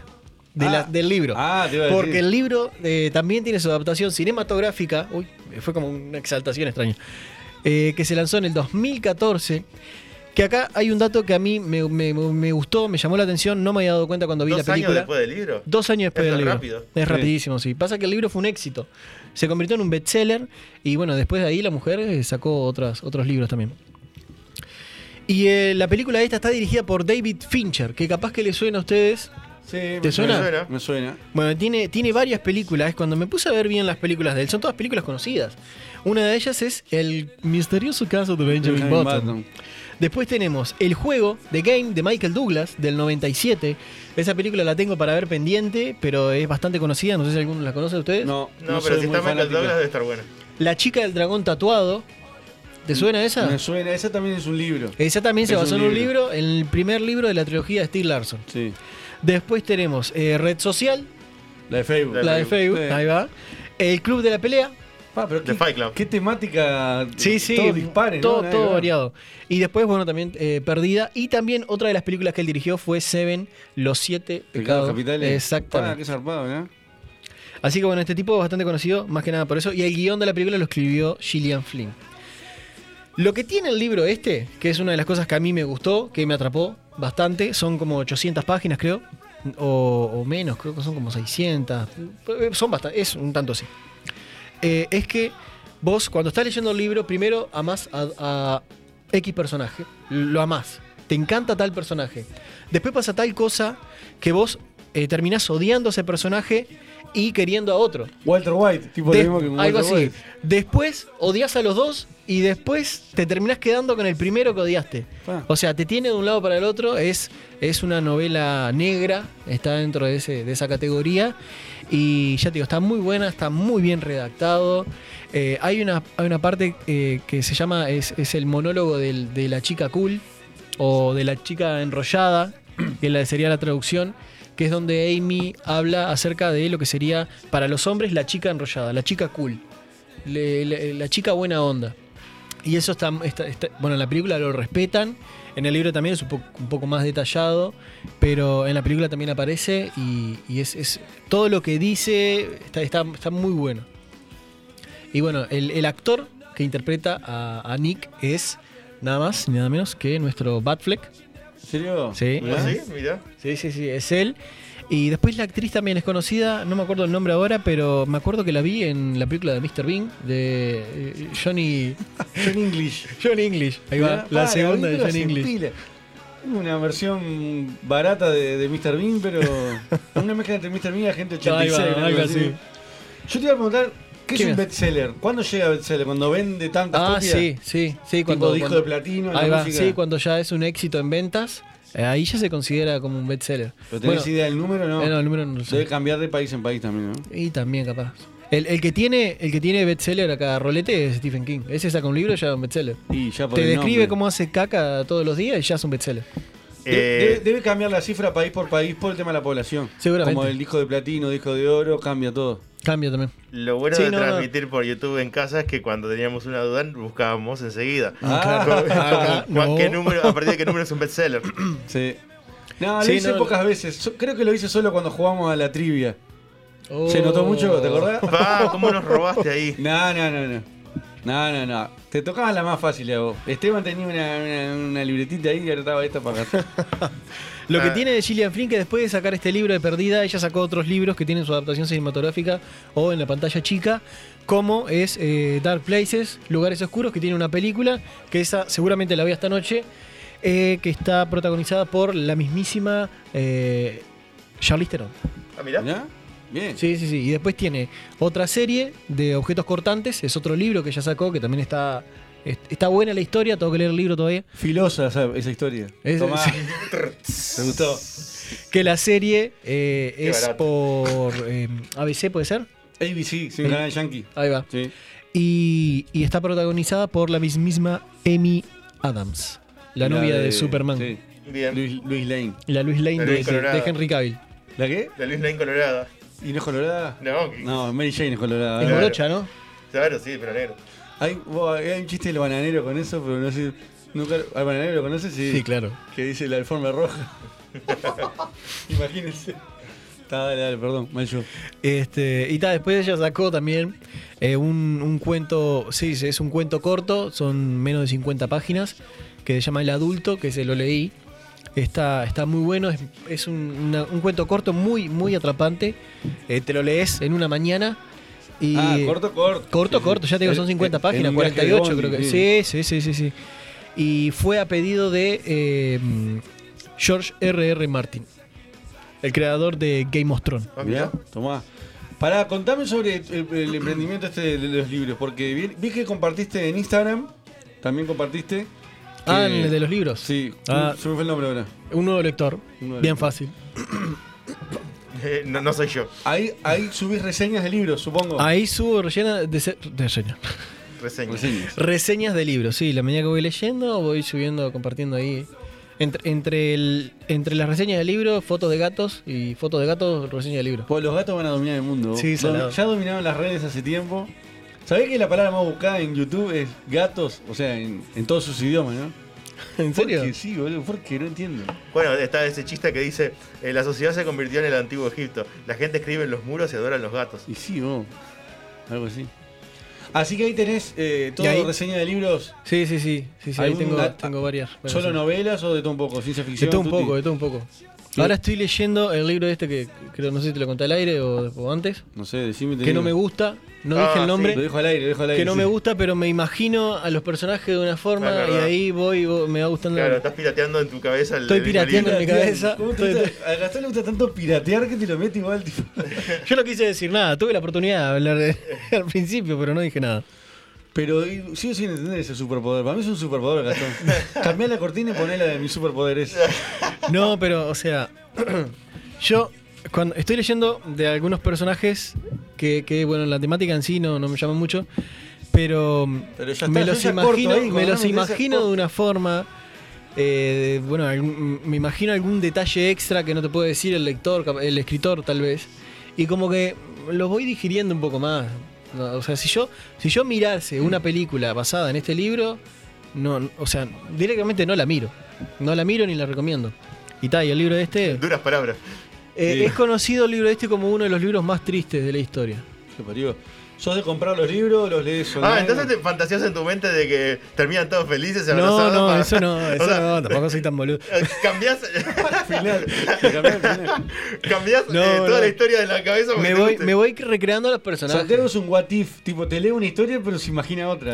Si pasaba, si puede morir esta, moría el otro. Bueno, mirá, una cuestión es que... yo también he leído otro libro que no me gustó para nada, pero lo que hice fue imaginarme los actores que me gustan interpretando los papeles esos. O sea, cada vez que leía esa línea, bueno, me imaginaba tal actor interpretando. Eso fue consejo de mi novia. Y ahí me leí un libro que la verdad que era un... ¿Cómo? ¿Primero mirá la película? No. Claro, me imagino un actor que me gusta cada vez que leo. Interpretándolo. Ahí va. Ajá. Y ahí es como lo terminé leyendo. Todo esto sin que tenga película o sin que vos la hayas visto. Sin que tenga película, claro. O si no, después están los otros libros que los leo imaginándome al actor. Por ejemplo, un libro que me encantó fue Secuencias de una vida, que es la biografía de Bryan Cranston. ¿Quién es Bryan Cranston? Walter White. Claro. ¿Sabes cómo? Sí. Una belleza era leer ese libro. Biografía que lo parió, se volvió tan popular y... La autobiografía tiene. Autobiografía es. Mirá. Y arranca Breaking Bad. ¿Antes qué hizo? No, hizo sordo sí, y... No, antes. Y Malcolm, el padre del Malcolm. Ahí va. Tiene Malcolm, estuvo trabajando en teatro, se quiso meter en la policía. Mirá que zapado. Sí, trabajó en un bar, lo acusaron de haber asesinado al dueño del bar. No, yo el otro día le conté a mi hermano, tipo, en 15 minutos toda la historia de Breaking Bad y quedó como loco con lo de la pizza. Que la gente que pasa por la casa. Que no es de él, ¿no? La compró una mujer. Pasa y tira la pizza arriba del techo y se sacan la foto. Y dice que la dueña lo saca a escobazo y dice: vos todos los días vienen y se tira. Y de una vez le explicaron: señora, mire esto es una de las series más icónicas de la cultura. Yo no sabía. Puso un cartel en la puerta, prohibido pasar y tirar pizzas en el techo. Yo casi me muero con eso, está zarpado. O sea, yo hubiera aprovechado de que tiraran toda la película y les cobro, no sé, $5 cada vez. Por lo menos. Y no por foto. Un parque de atracciones en la casa de Walter White. Sí, aprovechar. Yo te voy a preguntar si sos de comprar los libros, los bajás de internet, hacés el gastón de. los torrenteás, ¿qué haces? No, los compro. ¿Tenés biblioteca ahí llena o no? Sí, tengo la biblioteca. Esto es un ejemplo. Ojo, vamos. La biblioteca es un 5% mía. Ajá. Después el resto es de mi novia. La vimos... Fue él que se veía toda la biblioteca enorme. Sí, que era una farsa porque era toda la novia. Pero pará, en el video de Guantelete, ¿no fue? Sí, claro. Ahí va, fue ese en el video. Acá ahí está la biblioteca. Pero vos ya leías de antes o ella te incitó a leer. Ella me incitó más a leer. Yo antes leía, pero leía otras cosas. Playboy como Politan, Playboy no. Como Politan. No, pero vos sí, como Politan no era una revista de mujeres. De chisme, sí, de mujeres. Para mujeres. Claro. Sí, sigue, sí. ¿Qué lo parió? Claro, no, contaron. Y creo que el canal sigue siendo eso. Claro, pero tiene un canal, seguro, sí. Claro. De maquillaje y no sé qué cosas también habla. Ahí va, son todas esas boludeces, perdón. Ay, bueno, está. Pero me suena tipo re feminista también, o al revés. Tiene su toque machista, ¿no? No, pero, o sea, porque también tienen tesis y todas esas cosas. ¿Qué gato sos dependiendo del día? Sí. Claro, esta del horóscopo. Claro, el horóscopo del perro. El horóscopo nunca muere, vos. No. Con el canal que ponés y está el horóscopo. ¿Hay algo más que agregar de la película? Está buenísima. Sí, lo que te comentaba hoy del tema de que el libro tiene esa onda blue. O sea, es como muy lúgubre todo. Y bueno, también te hace simpatizar con algunos temas de... de algunas temáticas sociales, lo que es que la culpa siempre es del hombre, te hace pensar mucho en eso también, y que a veces no es así, todo el tema de siempre defender a la mujer, que a veces no es así, y todo cosas así que está muy bueno, y lo tratan ahí en el libro, está impecable, y después la película también te transmite ese tono que tiene el libro de lo blue, de lo triste, de lo apagado, de lo misterioso, con el tema de los colores y tal. De hecho, el soundtrack, si vos escuchás el soundtrack de la película, tiene las canciones, todos los soundtracks son muy, te transmiten ese tema de qué está pasando acá. Claro, o sea, esa nebulosa. Esa nebulosa, sí, está muy buena. Acá en el chat de Instagram, para variar, está Chima. ¿Qué dice? Léeme un libro, pero con B corta, obviamente, ¿no? No te lo voy a poner con B larga. Y te mandan saludos, está Sofi, está hay un par de gente ahí. Sofi, andá a laburar. ¿No? Dima Nacho, que no sé quién es. Sí, el Nacho de Universo Alternativo. Mirá, no tenía. Guantelete, Kiki Lobo. Señor Mediarte también, no sé qué. Está por ahí. Leo Fraca, también por ahí. ¿Quién más? Chica Lunar, que Sofi. Bueno, ahí se unió algunas personas ahí. Así que tenés platea acá. Hay platea por todos lados. Por todos lados. Muy bien. Pero muy bueno, la verdad el libro es impecable y la película también igual de buena. El final es una locura. El final es inesperado, pero está muy bueno, así que está. No lo vas a contar. No lo voy a contar. Bien, lo podría resumir en dos palabras, pero... Muere a Amy. O muere no, tranquilo que no muere nadie. Bien. Ok. Bueno, entonces, sin decir más, nos vamos a la pausa entonces. Vamos. Dale. Este espacio fue presentado por Darkside Bros, el Friki Store del Uruguay.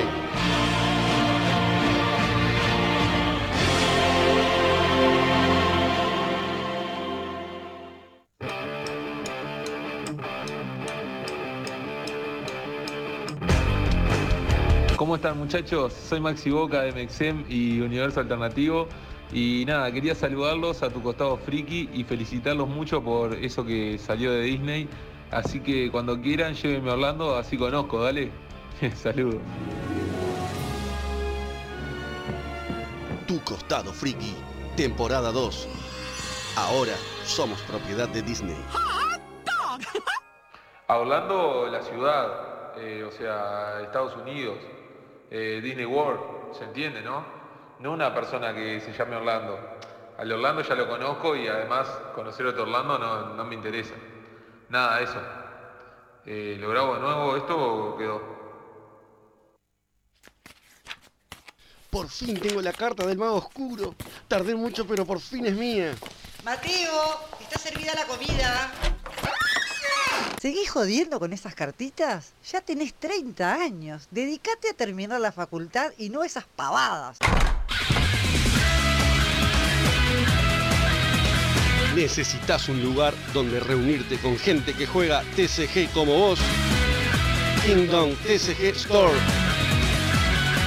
Todos los fines de semana podés participar en los torneos oficiales de Yu-Gi-Oh! Kingdom TCG Store. Venta de cartas, artículos para TCG y mucho más. Visitanos en nuestro local Río Negro 1218 entre Soriano y Canelones. Seguí nuestras publicaciones por Facebook en Kingdom TCG Store.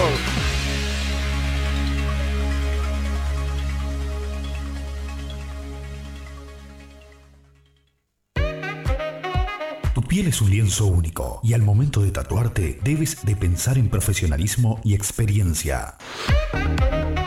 Para ello está Itsumo Inked. Itsumo Inked. Realizamos el tatuaje tal como lo pensaste. Itsumo Inked. Profesionales del tatuaje. Conócenos. Visita nuestra fanpage Itsumo Inked. Conéctate con nosotros. Escríbenos por Messenger. Síguenos en Instagram. Visítanos en nuestro local en la calle Río Negro 1218. Llámanos al 2904-5593. Aceptamos tarjetas de crédito y débito. Reserva tu fecha con tiempo. Trabajamos con agenda. Itsumo Inked. Hacemos realidad tu idea. El lienzo lo pones tú.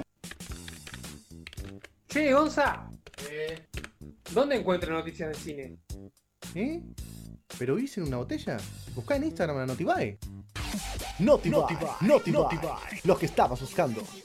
Noticias, rumores, series, anime y todo lo que necesitas saber para estar informado de lo que se viene en la gran pantalla. No te olvides, no te va. Entérate primero.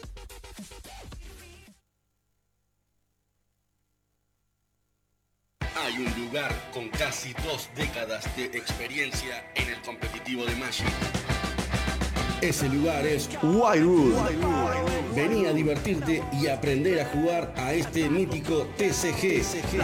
Y para los jugadores avanzados, todos los viernes hay noche de torneos. Además, juegos de mesa, merchandising de cultura pop y muchas cosas más. Wildwood, el garage más divertido. Boulevard España 2697.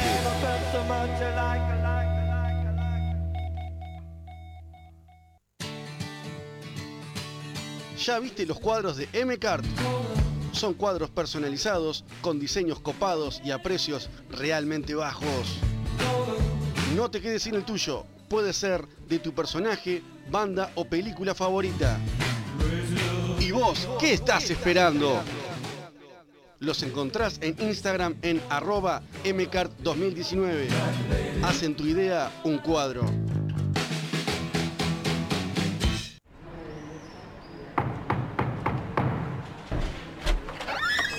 Tengo un dato para vos. Sí. Para vos que has estado recorriendo distintos consultorios odontológicos y en ninguno te arreglaron los dientes como es debido. No busques más. La solución es Darwin Dent. El consultorio con 14 años de experiencia y miles de sonrisas logradas. Consultas sin cargo, rayos X, implantes y muchos trabajos más de la mano de los profesionales más destacados en el cuidado dental.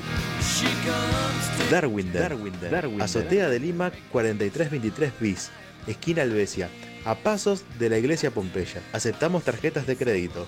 Horario de lunes a viernes de 9 a 11:30 y de 16 a 20. Sábados de 9 a 13:30.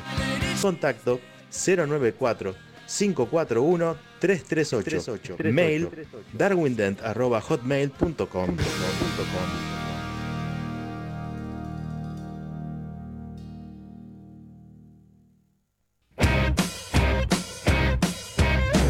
Las clases de dibujo y pintura Lucky Art abren sus puertas en línea. Dale vida a tus personajes y perfecciona tus habilidades como artista. Comunicate con Lucky Art al 099-281-251. Agenda tu primera clase gratuita.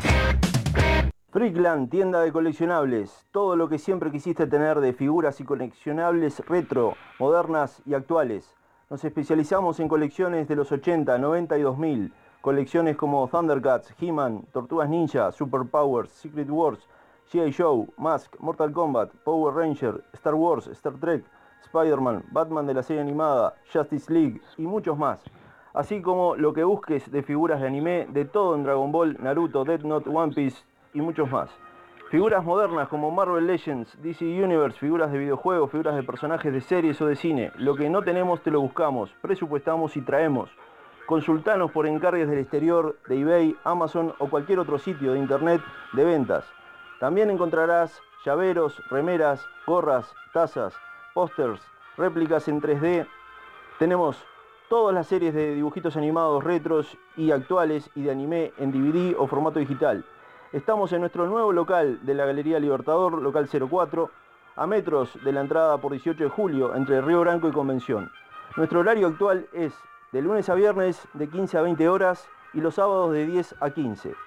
Seguinos en Face, Freakland, y en Instagram, freakland.uy. Nuestro WhatsApp, 093-98-2929. Somos frikis, somos coleccionistas como vos. Somos tu tienda de coleccionables, Freakland. Hola, llegué, cariño. Se ve que estoy solo. Tu Costado Friki, temporada 2. Ahora somos propiedad de Disney. Sitcoms eran las de antes.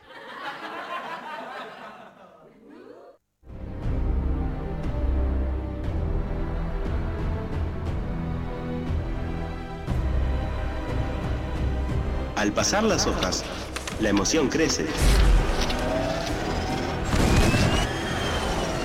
la imaginación fluye y los colores llenan las retinas. En 26 páginas, el cómic y su contexto.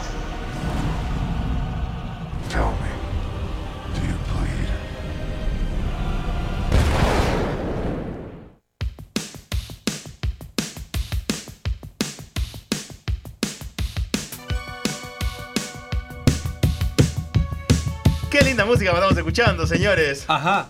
Ajá. Ajá. El tema Take On Me, que es la típica columna que usamos. Porque en el video es un cómic. Claro, típica cortina que usamos, perdón, para la columna de 26 páginas que hablamos sobre cómics. Y en este caso, amigos, les traje un cómic de Marvel Comics que lo está mostrando Fernando a la cámara. Ah. Esa versión en particular es de la edición de... la colección definitiva de novelas gráficas Marvel. Y el cuento en sí se llama Marvels, que se traduciría como Maravillas. Exacto. Fue publicado en el año 1994, tiene 4 números y fue escrito por Kurt Busiek y dibujado por el artista Alex Ross, conocidísimo por su estilo hiperrealista. ¿No? Sí. Hiperrealista, claro. Bueno, esta gente con su trabajo en conjunto, básicamente lo que nos hace en esta edición especial del libro del Marvels es contarnos algunas historias clásicas de Marvel, una de las más icónicas, las más importantes de lo que fue la historia de Marvel Comics, pero desde el punto de vista no de los héroes, sino de las personas comunes y corrientes. De hecho, el protagonista de las 4 historias es un fotógrafo de nombre Phil Sheldon, que la primera historia se trata en los años 40, la segunda y la tercera están en los años 60, mitad de los 60, y la cuarta, por última, es en el 73 en particular. Pero para, es lo mismo, los mismos acontecimientos, pero vistos desde la perspectiva de un mortal, digamos. Claro, mismos acontecimientos que pasaron en Marvel, pero ahora te los recuentan desde la óptica de este fotógrafo.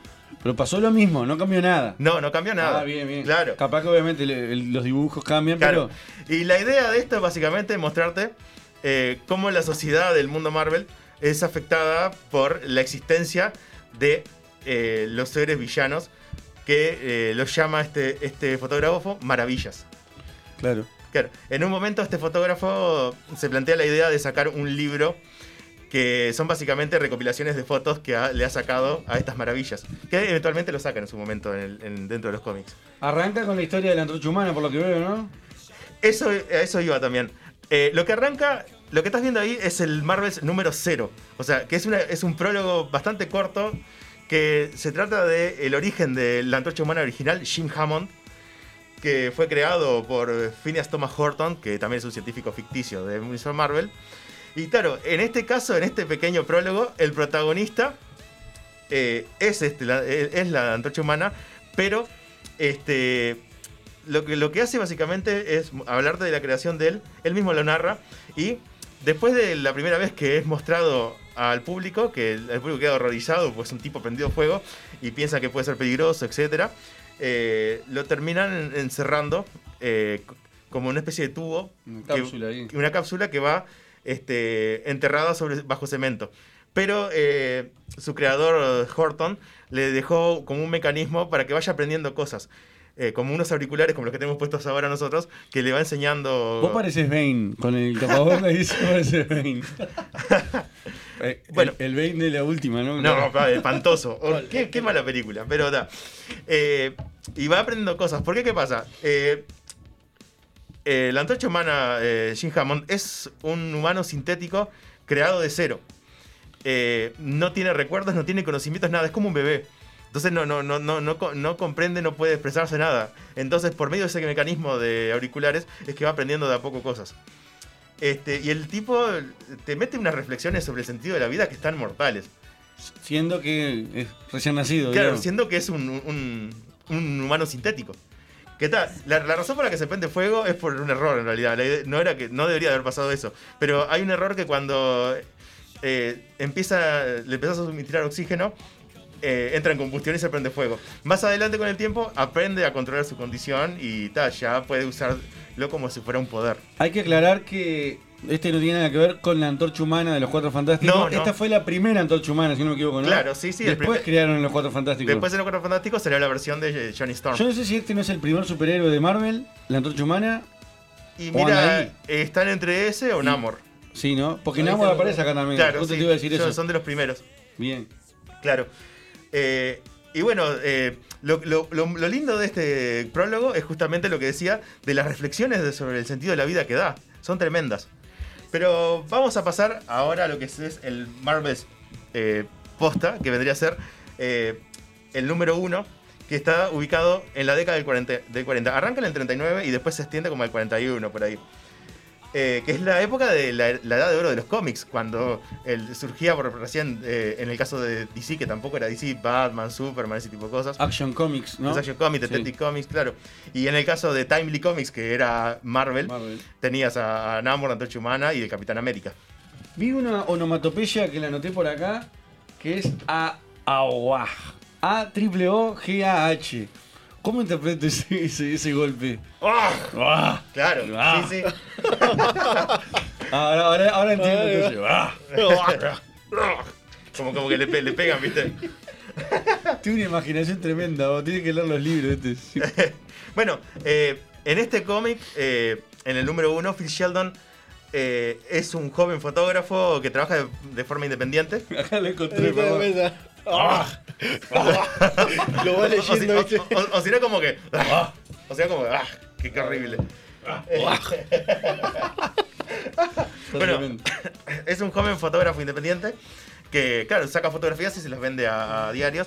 La gran Peter Parker. Era Peter Parker, claro, del 40, ¿no? Claro, está por casarse con su prometida Doris. Y te muestran una sociedad muy confiada, muy segura, gente que va a trabajar, que va levantando el país. Está en el contexto de la Segunda Guerra Mundial, pero todavía Estados Unidos no había entrado. Como que se sienten bien con lo que están haciendo, se sienten que no son intocables, etc.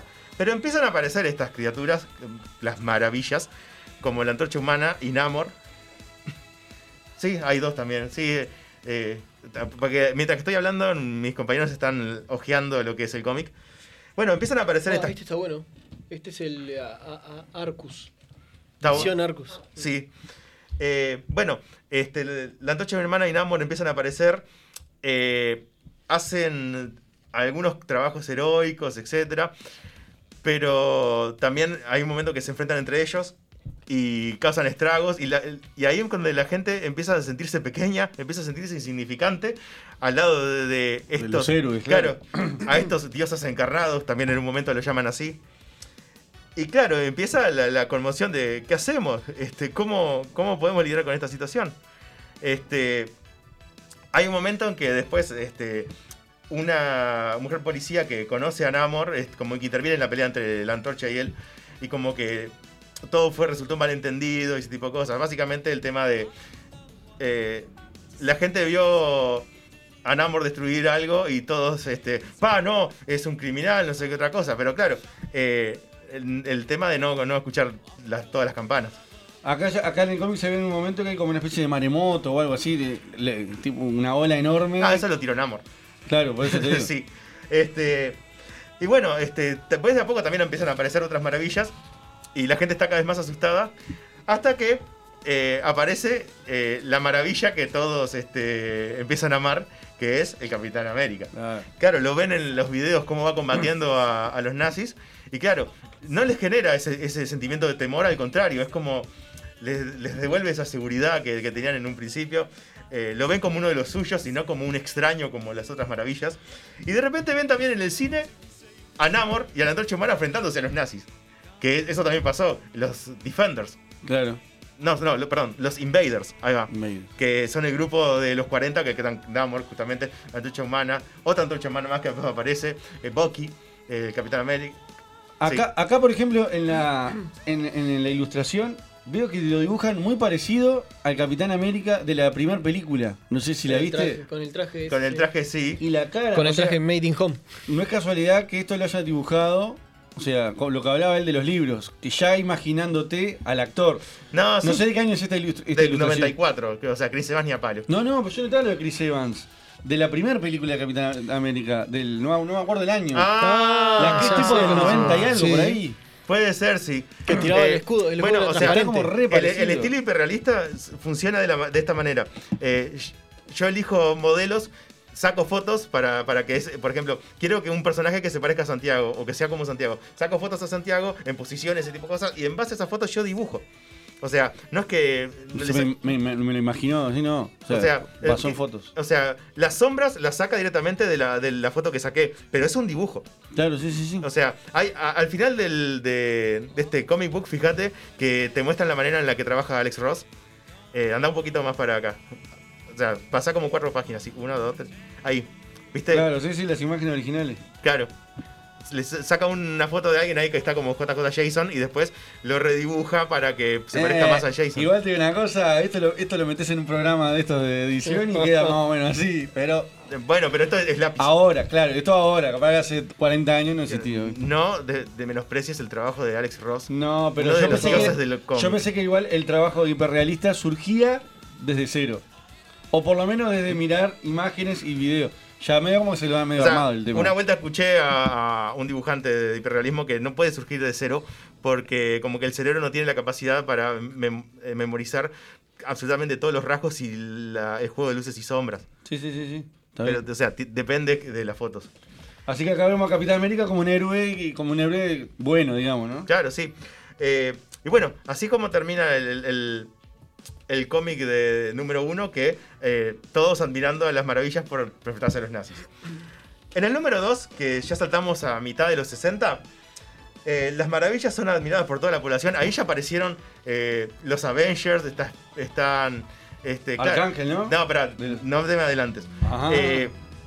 Aparecen todos los Avengers, los Cuatro Fantásticos, que todo el mundo los ama. Estamos en las vísperas de la boda de Reed y Sue, que se casan acá en este cómic. Viéndolo obviamente de la perspectiva de este periodista que ahora en los 60 ya está casado y ya tiene como 2 hijas. Ya tiene unos 60 años por ahí. Supongo que también él va cambiando los rasgos y todo, va envejeciendo, sí, ¿no? En el primero lo ves re joven. Lo vi re joven, claro, sí. Y también aparece un JJ Jameson jovencísimo sin bigote en la de los 40. Sí, la primera. Sí. Bueno, las maravillas son admiradas como acabo de decir, pero está la otra cara de la moneda, las maravillas no tan admiradas, que son los mutantes. Claro. Los mutantes que son vistos como una amenaza tremenda. Rareza, sí. Claro, la problemática de mutantes es el tema principal del número 2. Y básicamente como unos por un lado admiran a los grandes héroes, pero sin embargo ves otros que están haciendo las mismas acciones, pero por ser mutantes los discriminan, los tratan mal, les tiran piedra, los insultan. Básicamente muestran la hipocresía de la sociedad. Y peor, o sea, más a favor de los mutantes porque ellos nacieron así. ¿Viste? Como decís, bueno, no tengo la culpa de haber nacido así. Claro. Hay algunos héroes que se la buscaron. Tipo Iron Man se hizo él el traje. ¿Entendés? Hasta hay un momento que mencionan que son peores que los supervillanos. Claro. Sí. Igual hay mutantes malos también. También, obvio, claro. Sí. Pero claro, está ese miedo de que como el mutante es el siguiente paso de la evolución, van a terminar suplantando a los humanos o esclavizándolos o tratándolos, no sé, tratarlos de matar. Y incluso en un principio este mismo fotógrafo pensaba de esa manera hasta que hay algo que le sucede que le cambia su perspectiva. Pero al principio también era uno de los que les tiraba piedra. Y bueno, el tomo 2 es básicamente eso. La problemática mutante y cómo critica lo que es el tema del racismo, de la segregación. A una raza diferente. Es como muy político este cómic, si te pones a mirar. Sí, este en particular sí. No vas a ver mucho pum, ping, paf, ¿no? Es más tipo hablado. Que era más que nada la temática de los cómics de aquel entonces, ¿no? Claro. Eran más detectivesco, ¿no? Más político. O este está lindo para hacer una película. No, pero tipo... si vos ves Claro, el tema con Marvel Comics es que siempre mostraba a los héroes como más humanos, con problemáticas reales.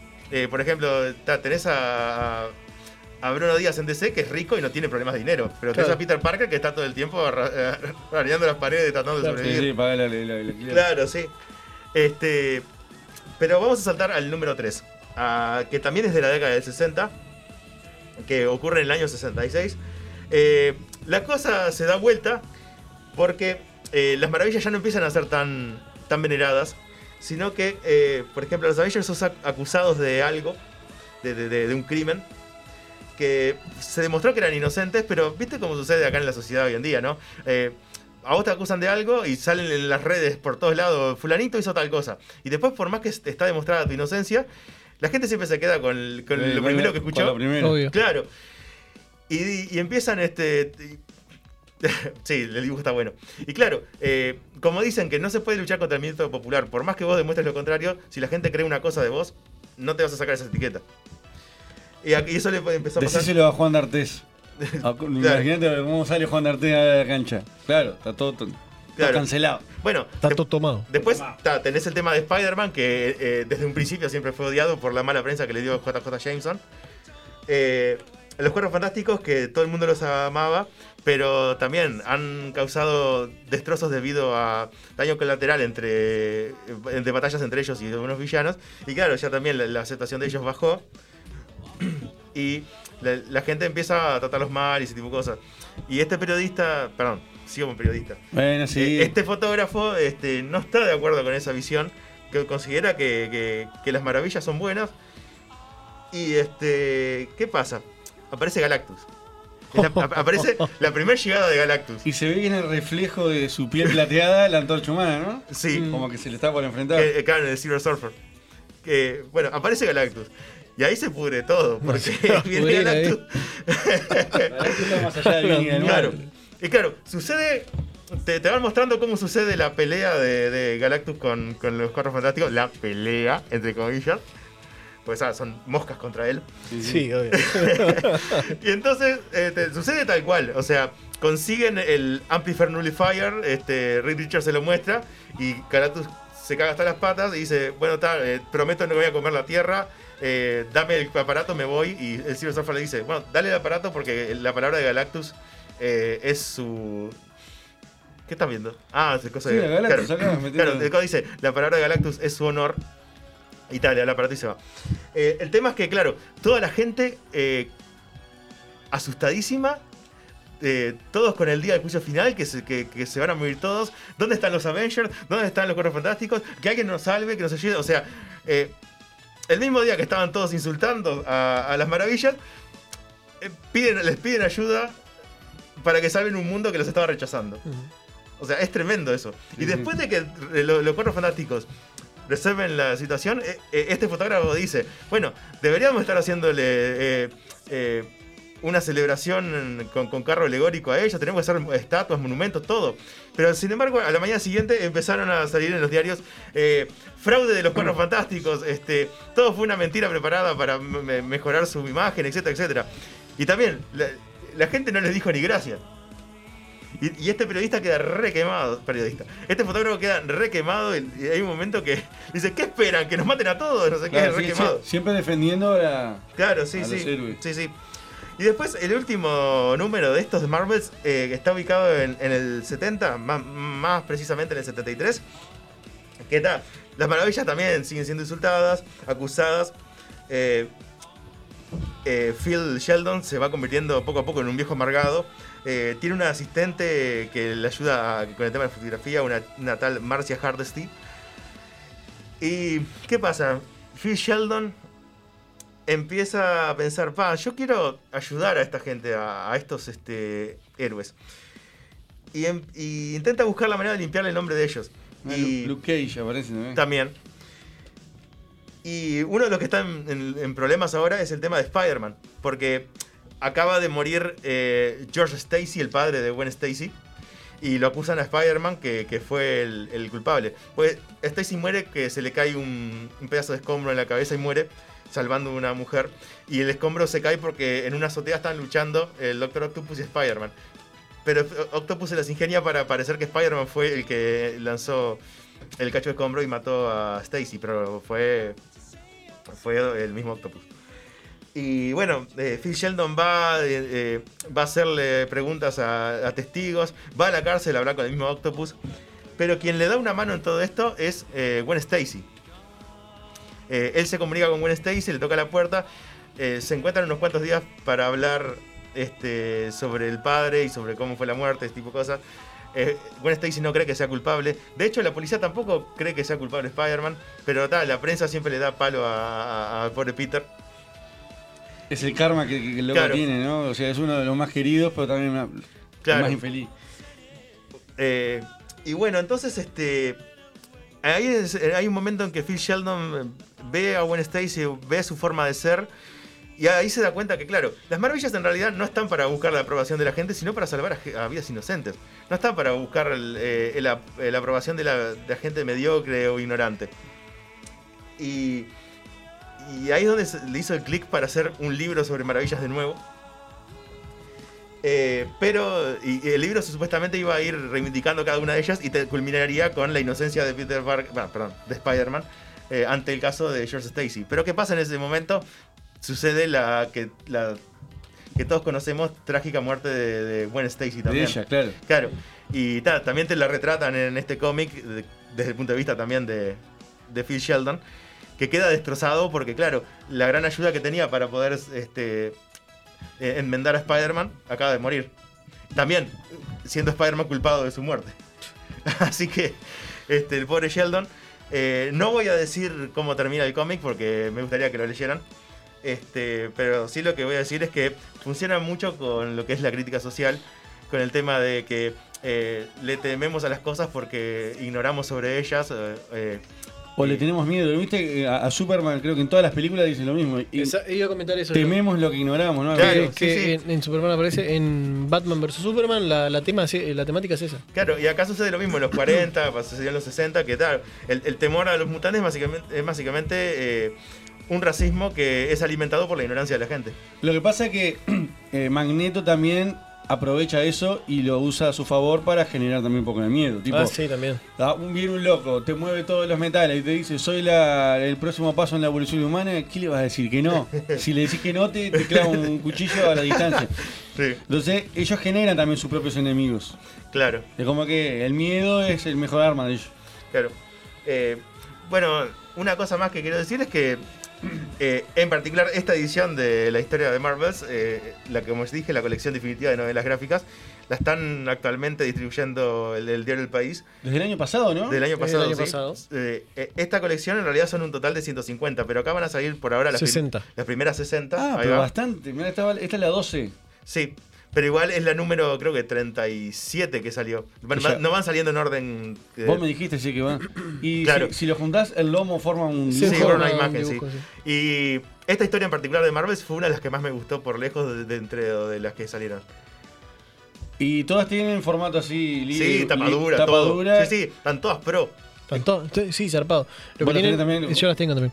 Que la calidad del cómic la calidad del cómic que te sale carísimo en cualquier lado. Sí, sí. Y está a un precio accesible. Sí, sí. Y después lo que te da bueno es reseñar algunos. A mí el cómic que sí que leí que me volvió la cabeza fue Civil War. O sea. Un día lo traemos y hablamos de ello. Porque el 2 estaba Capitana Marvel, no sé qué ahí. ¿Ese salió en esta edición o no? Va a salir. O sea, sí, es parte de la colección definitiva. Ese lo quiero. Va a salir, sí. ¿Cuántos salen? Tipo ¿300 pesos? ¿No? 3.50 ahora. Sí, subieron un poco. No está tan así que le estamos haciendo un chivo al diario del país también. Bueno, que tienen que recurrir a estos subproductos porque el diario en sí no vende un carajo. Sí. ¿Tenemos para el diario también aparte? No, esa parte va. Lo puedes comprar por separado. Mejor. Pero claro, yo creo que en algún momento el país se va a terminar convirtiendo en Marvel. Claro. Porque ha vendido Batimóviles, ha vendido cosas de Disney, ha vendido Legos. No, Legos no, Playmobiles. Es verdad que salieron... Me va a matar Juan Fariña, un saludo para él. Los Batimóviles de Batman, obviamente, fueron saliendo todos los Batimóviles de Joker.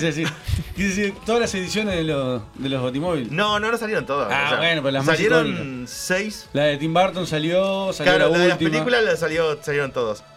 La de Tim Burton, la del 66 de Dan West... las de Van Kilmer. Y la de Christian Bale también salió, que tuvo un tanque de guerra, ¿no? La de Christian Bale también salió, sí. Y también salió la del Affleck. ¿Ah, sí? Sí, la de Justice League está. Y ahora está el nuevo, que es el de tipo Rápido y Furioso, ¿no viste? Está raro, sí. Pero bueno, aquí concluye nuestra 26 páginas del día de hoy. Y el programa de hoy también, ¿no? Y el programa de hoy también, sí. Estamos acá a las 6. Sí, algún mensajito del vivo antes de irnos. Manda saludos acá a la gente de Fan Club Star Wars, Human, Ciudad Animal, Casas 85, no sé qué es. Saludos, por ahí están todos saludando, atentos a tu columna de cómics. Así que mandar un saludo a tu público ahí. Chau, hola, chao. Bien, antes de despedirme quiero decir también que nuestros amigos de la Expo Hobby van a hacer el 13 de junio el gran evento. Es verdad, ellos vinieron acá y por todo esto se tuvo que mover, ¿no? Va a ser dentro de 2 sábados. Ajá. Sí, tuvieron que cancelarlo. Y ahora tomaron un montón de medidas como distanciamiento entre las mesas, cintitas por todos lados de acá no pasar, por acá pararte acá, etcétera. Todos con tapaboca obligatoria de adentro. Y está, bueno, vamos, hay que estar ahí. Hay que estar ahí, sí. Perfecto. Así que un saludo grande para ellos. Y vamos a ir despidiéndonos, vamos a decir las redes sociales. En Instagram, en Facebook y YouTube. Nos estás viendo ahora, arroba tu costado friki, te tenés que suscribir porque tenemos que llegar a 1000 para transmitir. Para transmitir en vivo. Estamos lejazo, pero bueno. En Instagram ya estamos por 1000 y pico, nos seguís ahí. Y Facebook, bueno, también like y todas esas cosas. Claro, también el número de WhatsApp que hoy no recibimos ni un solo mensaje. Y vinieron acá. Pero también vinieron por el vivo.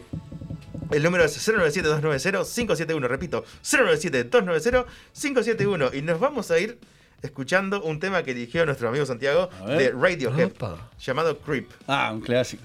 Nos vemos el jueves que viene entonces. Nos vemos.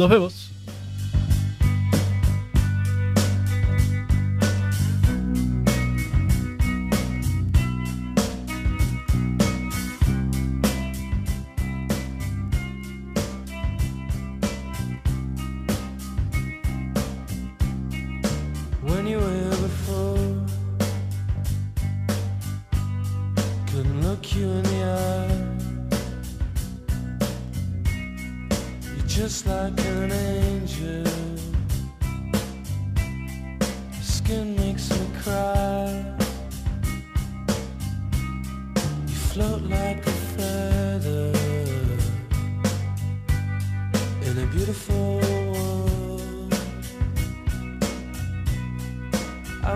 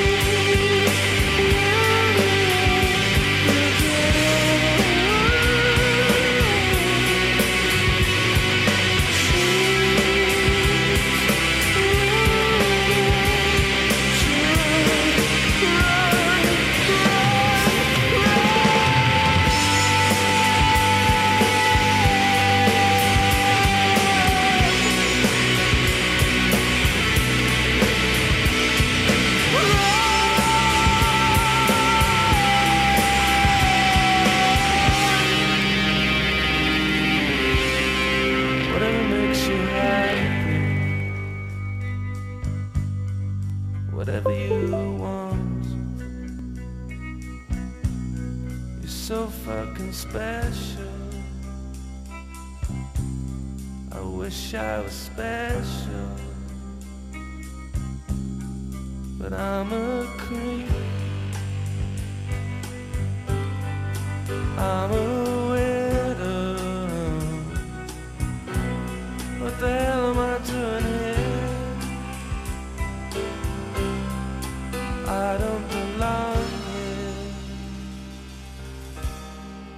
I don't belong here.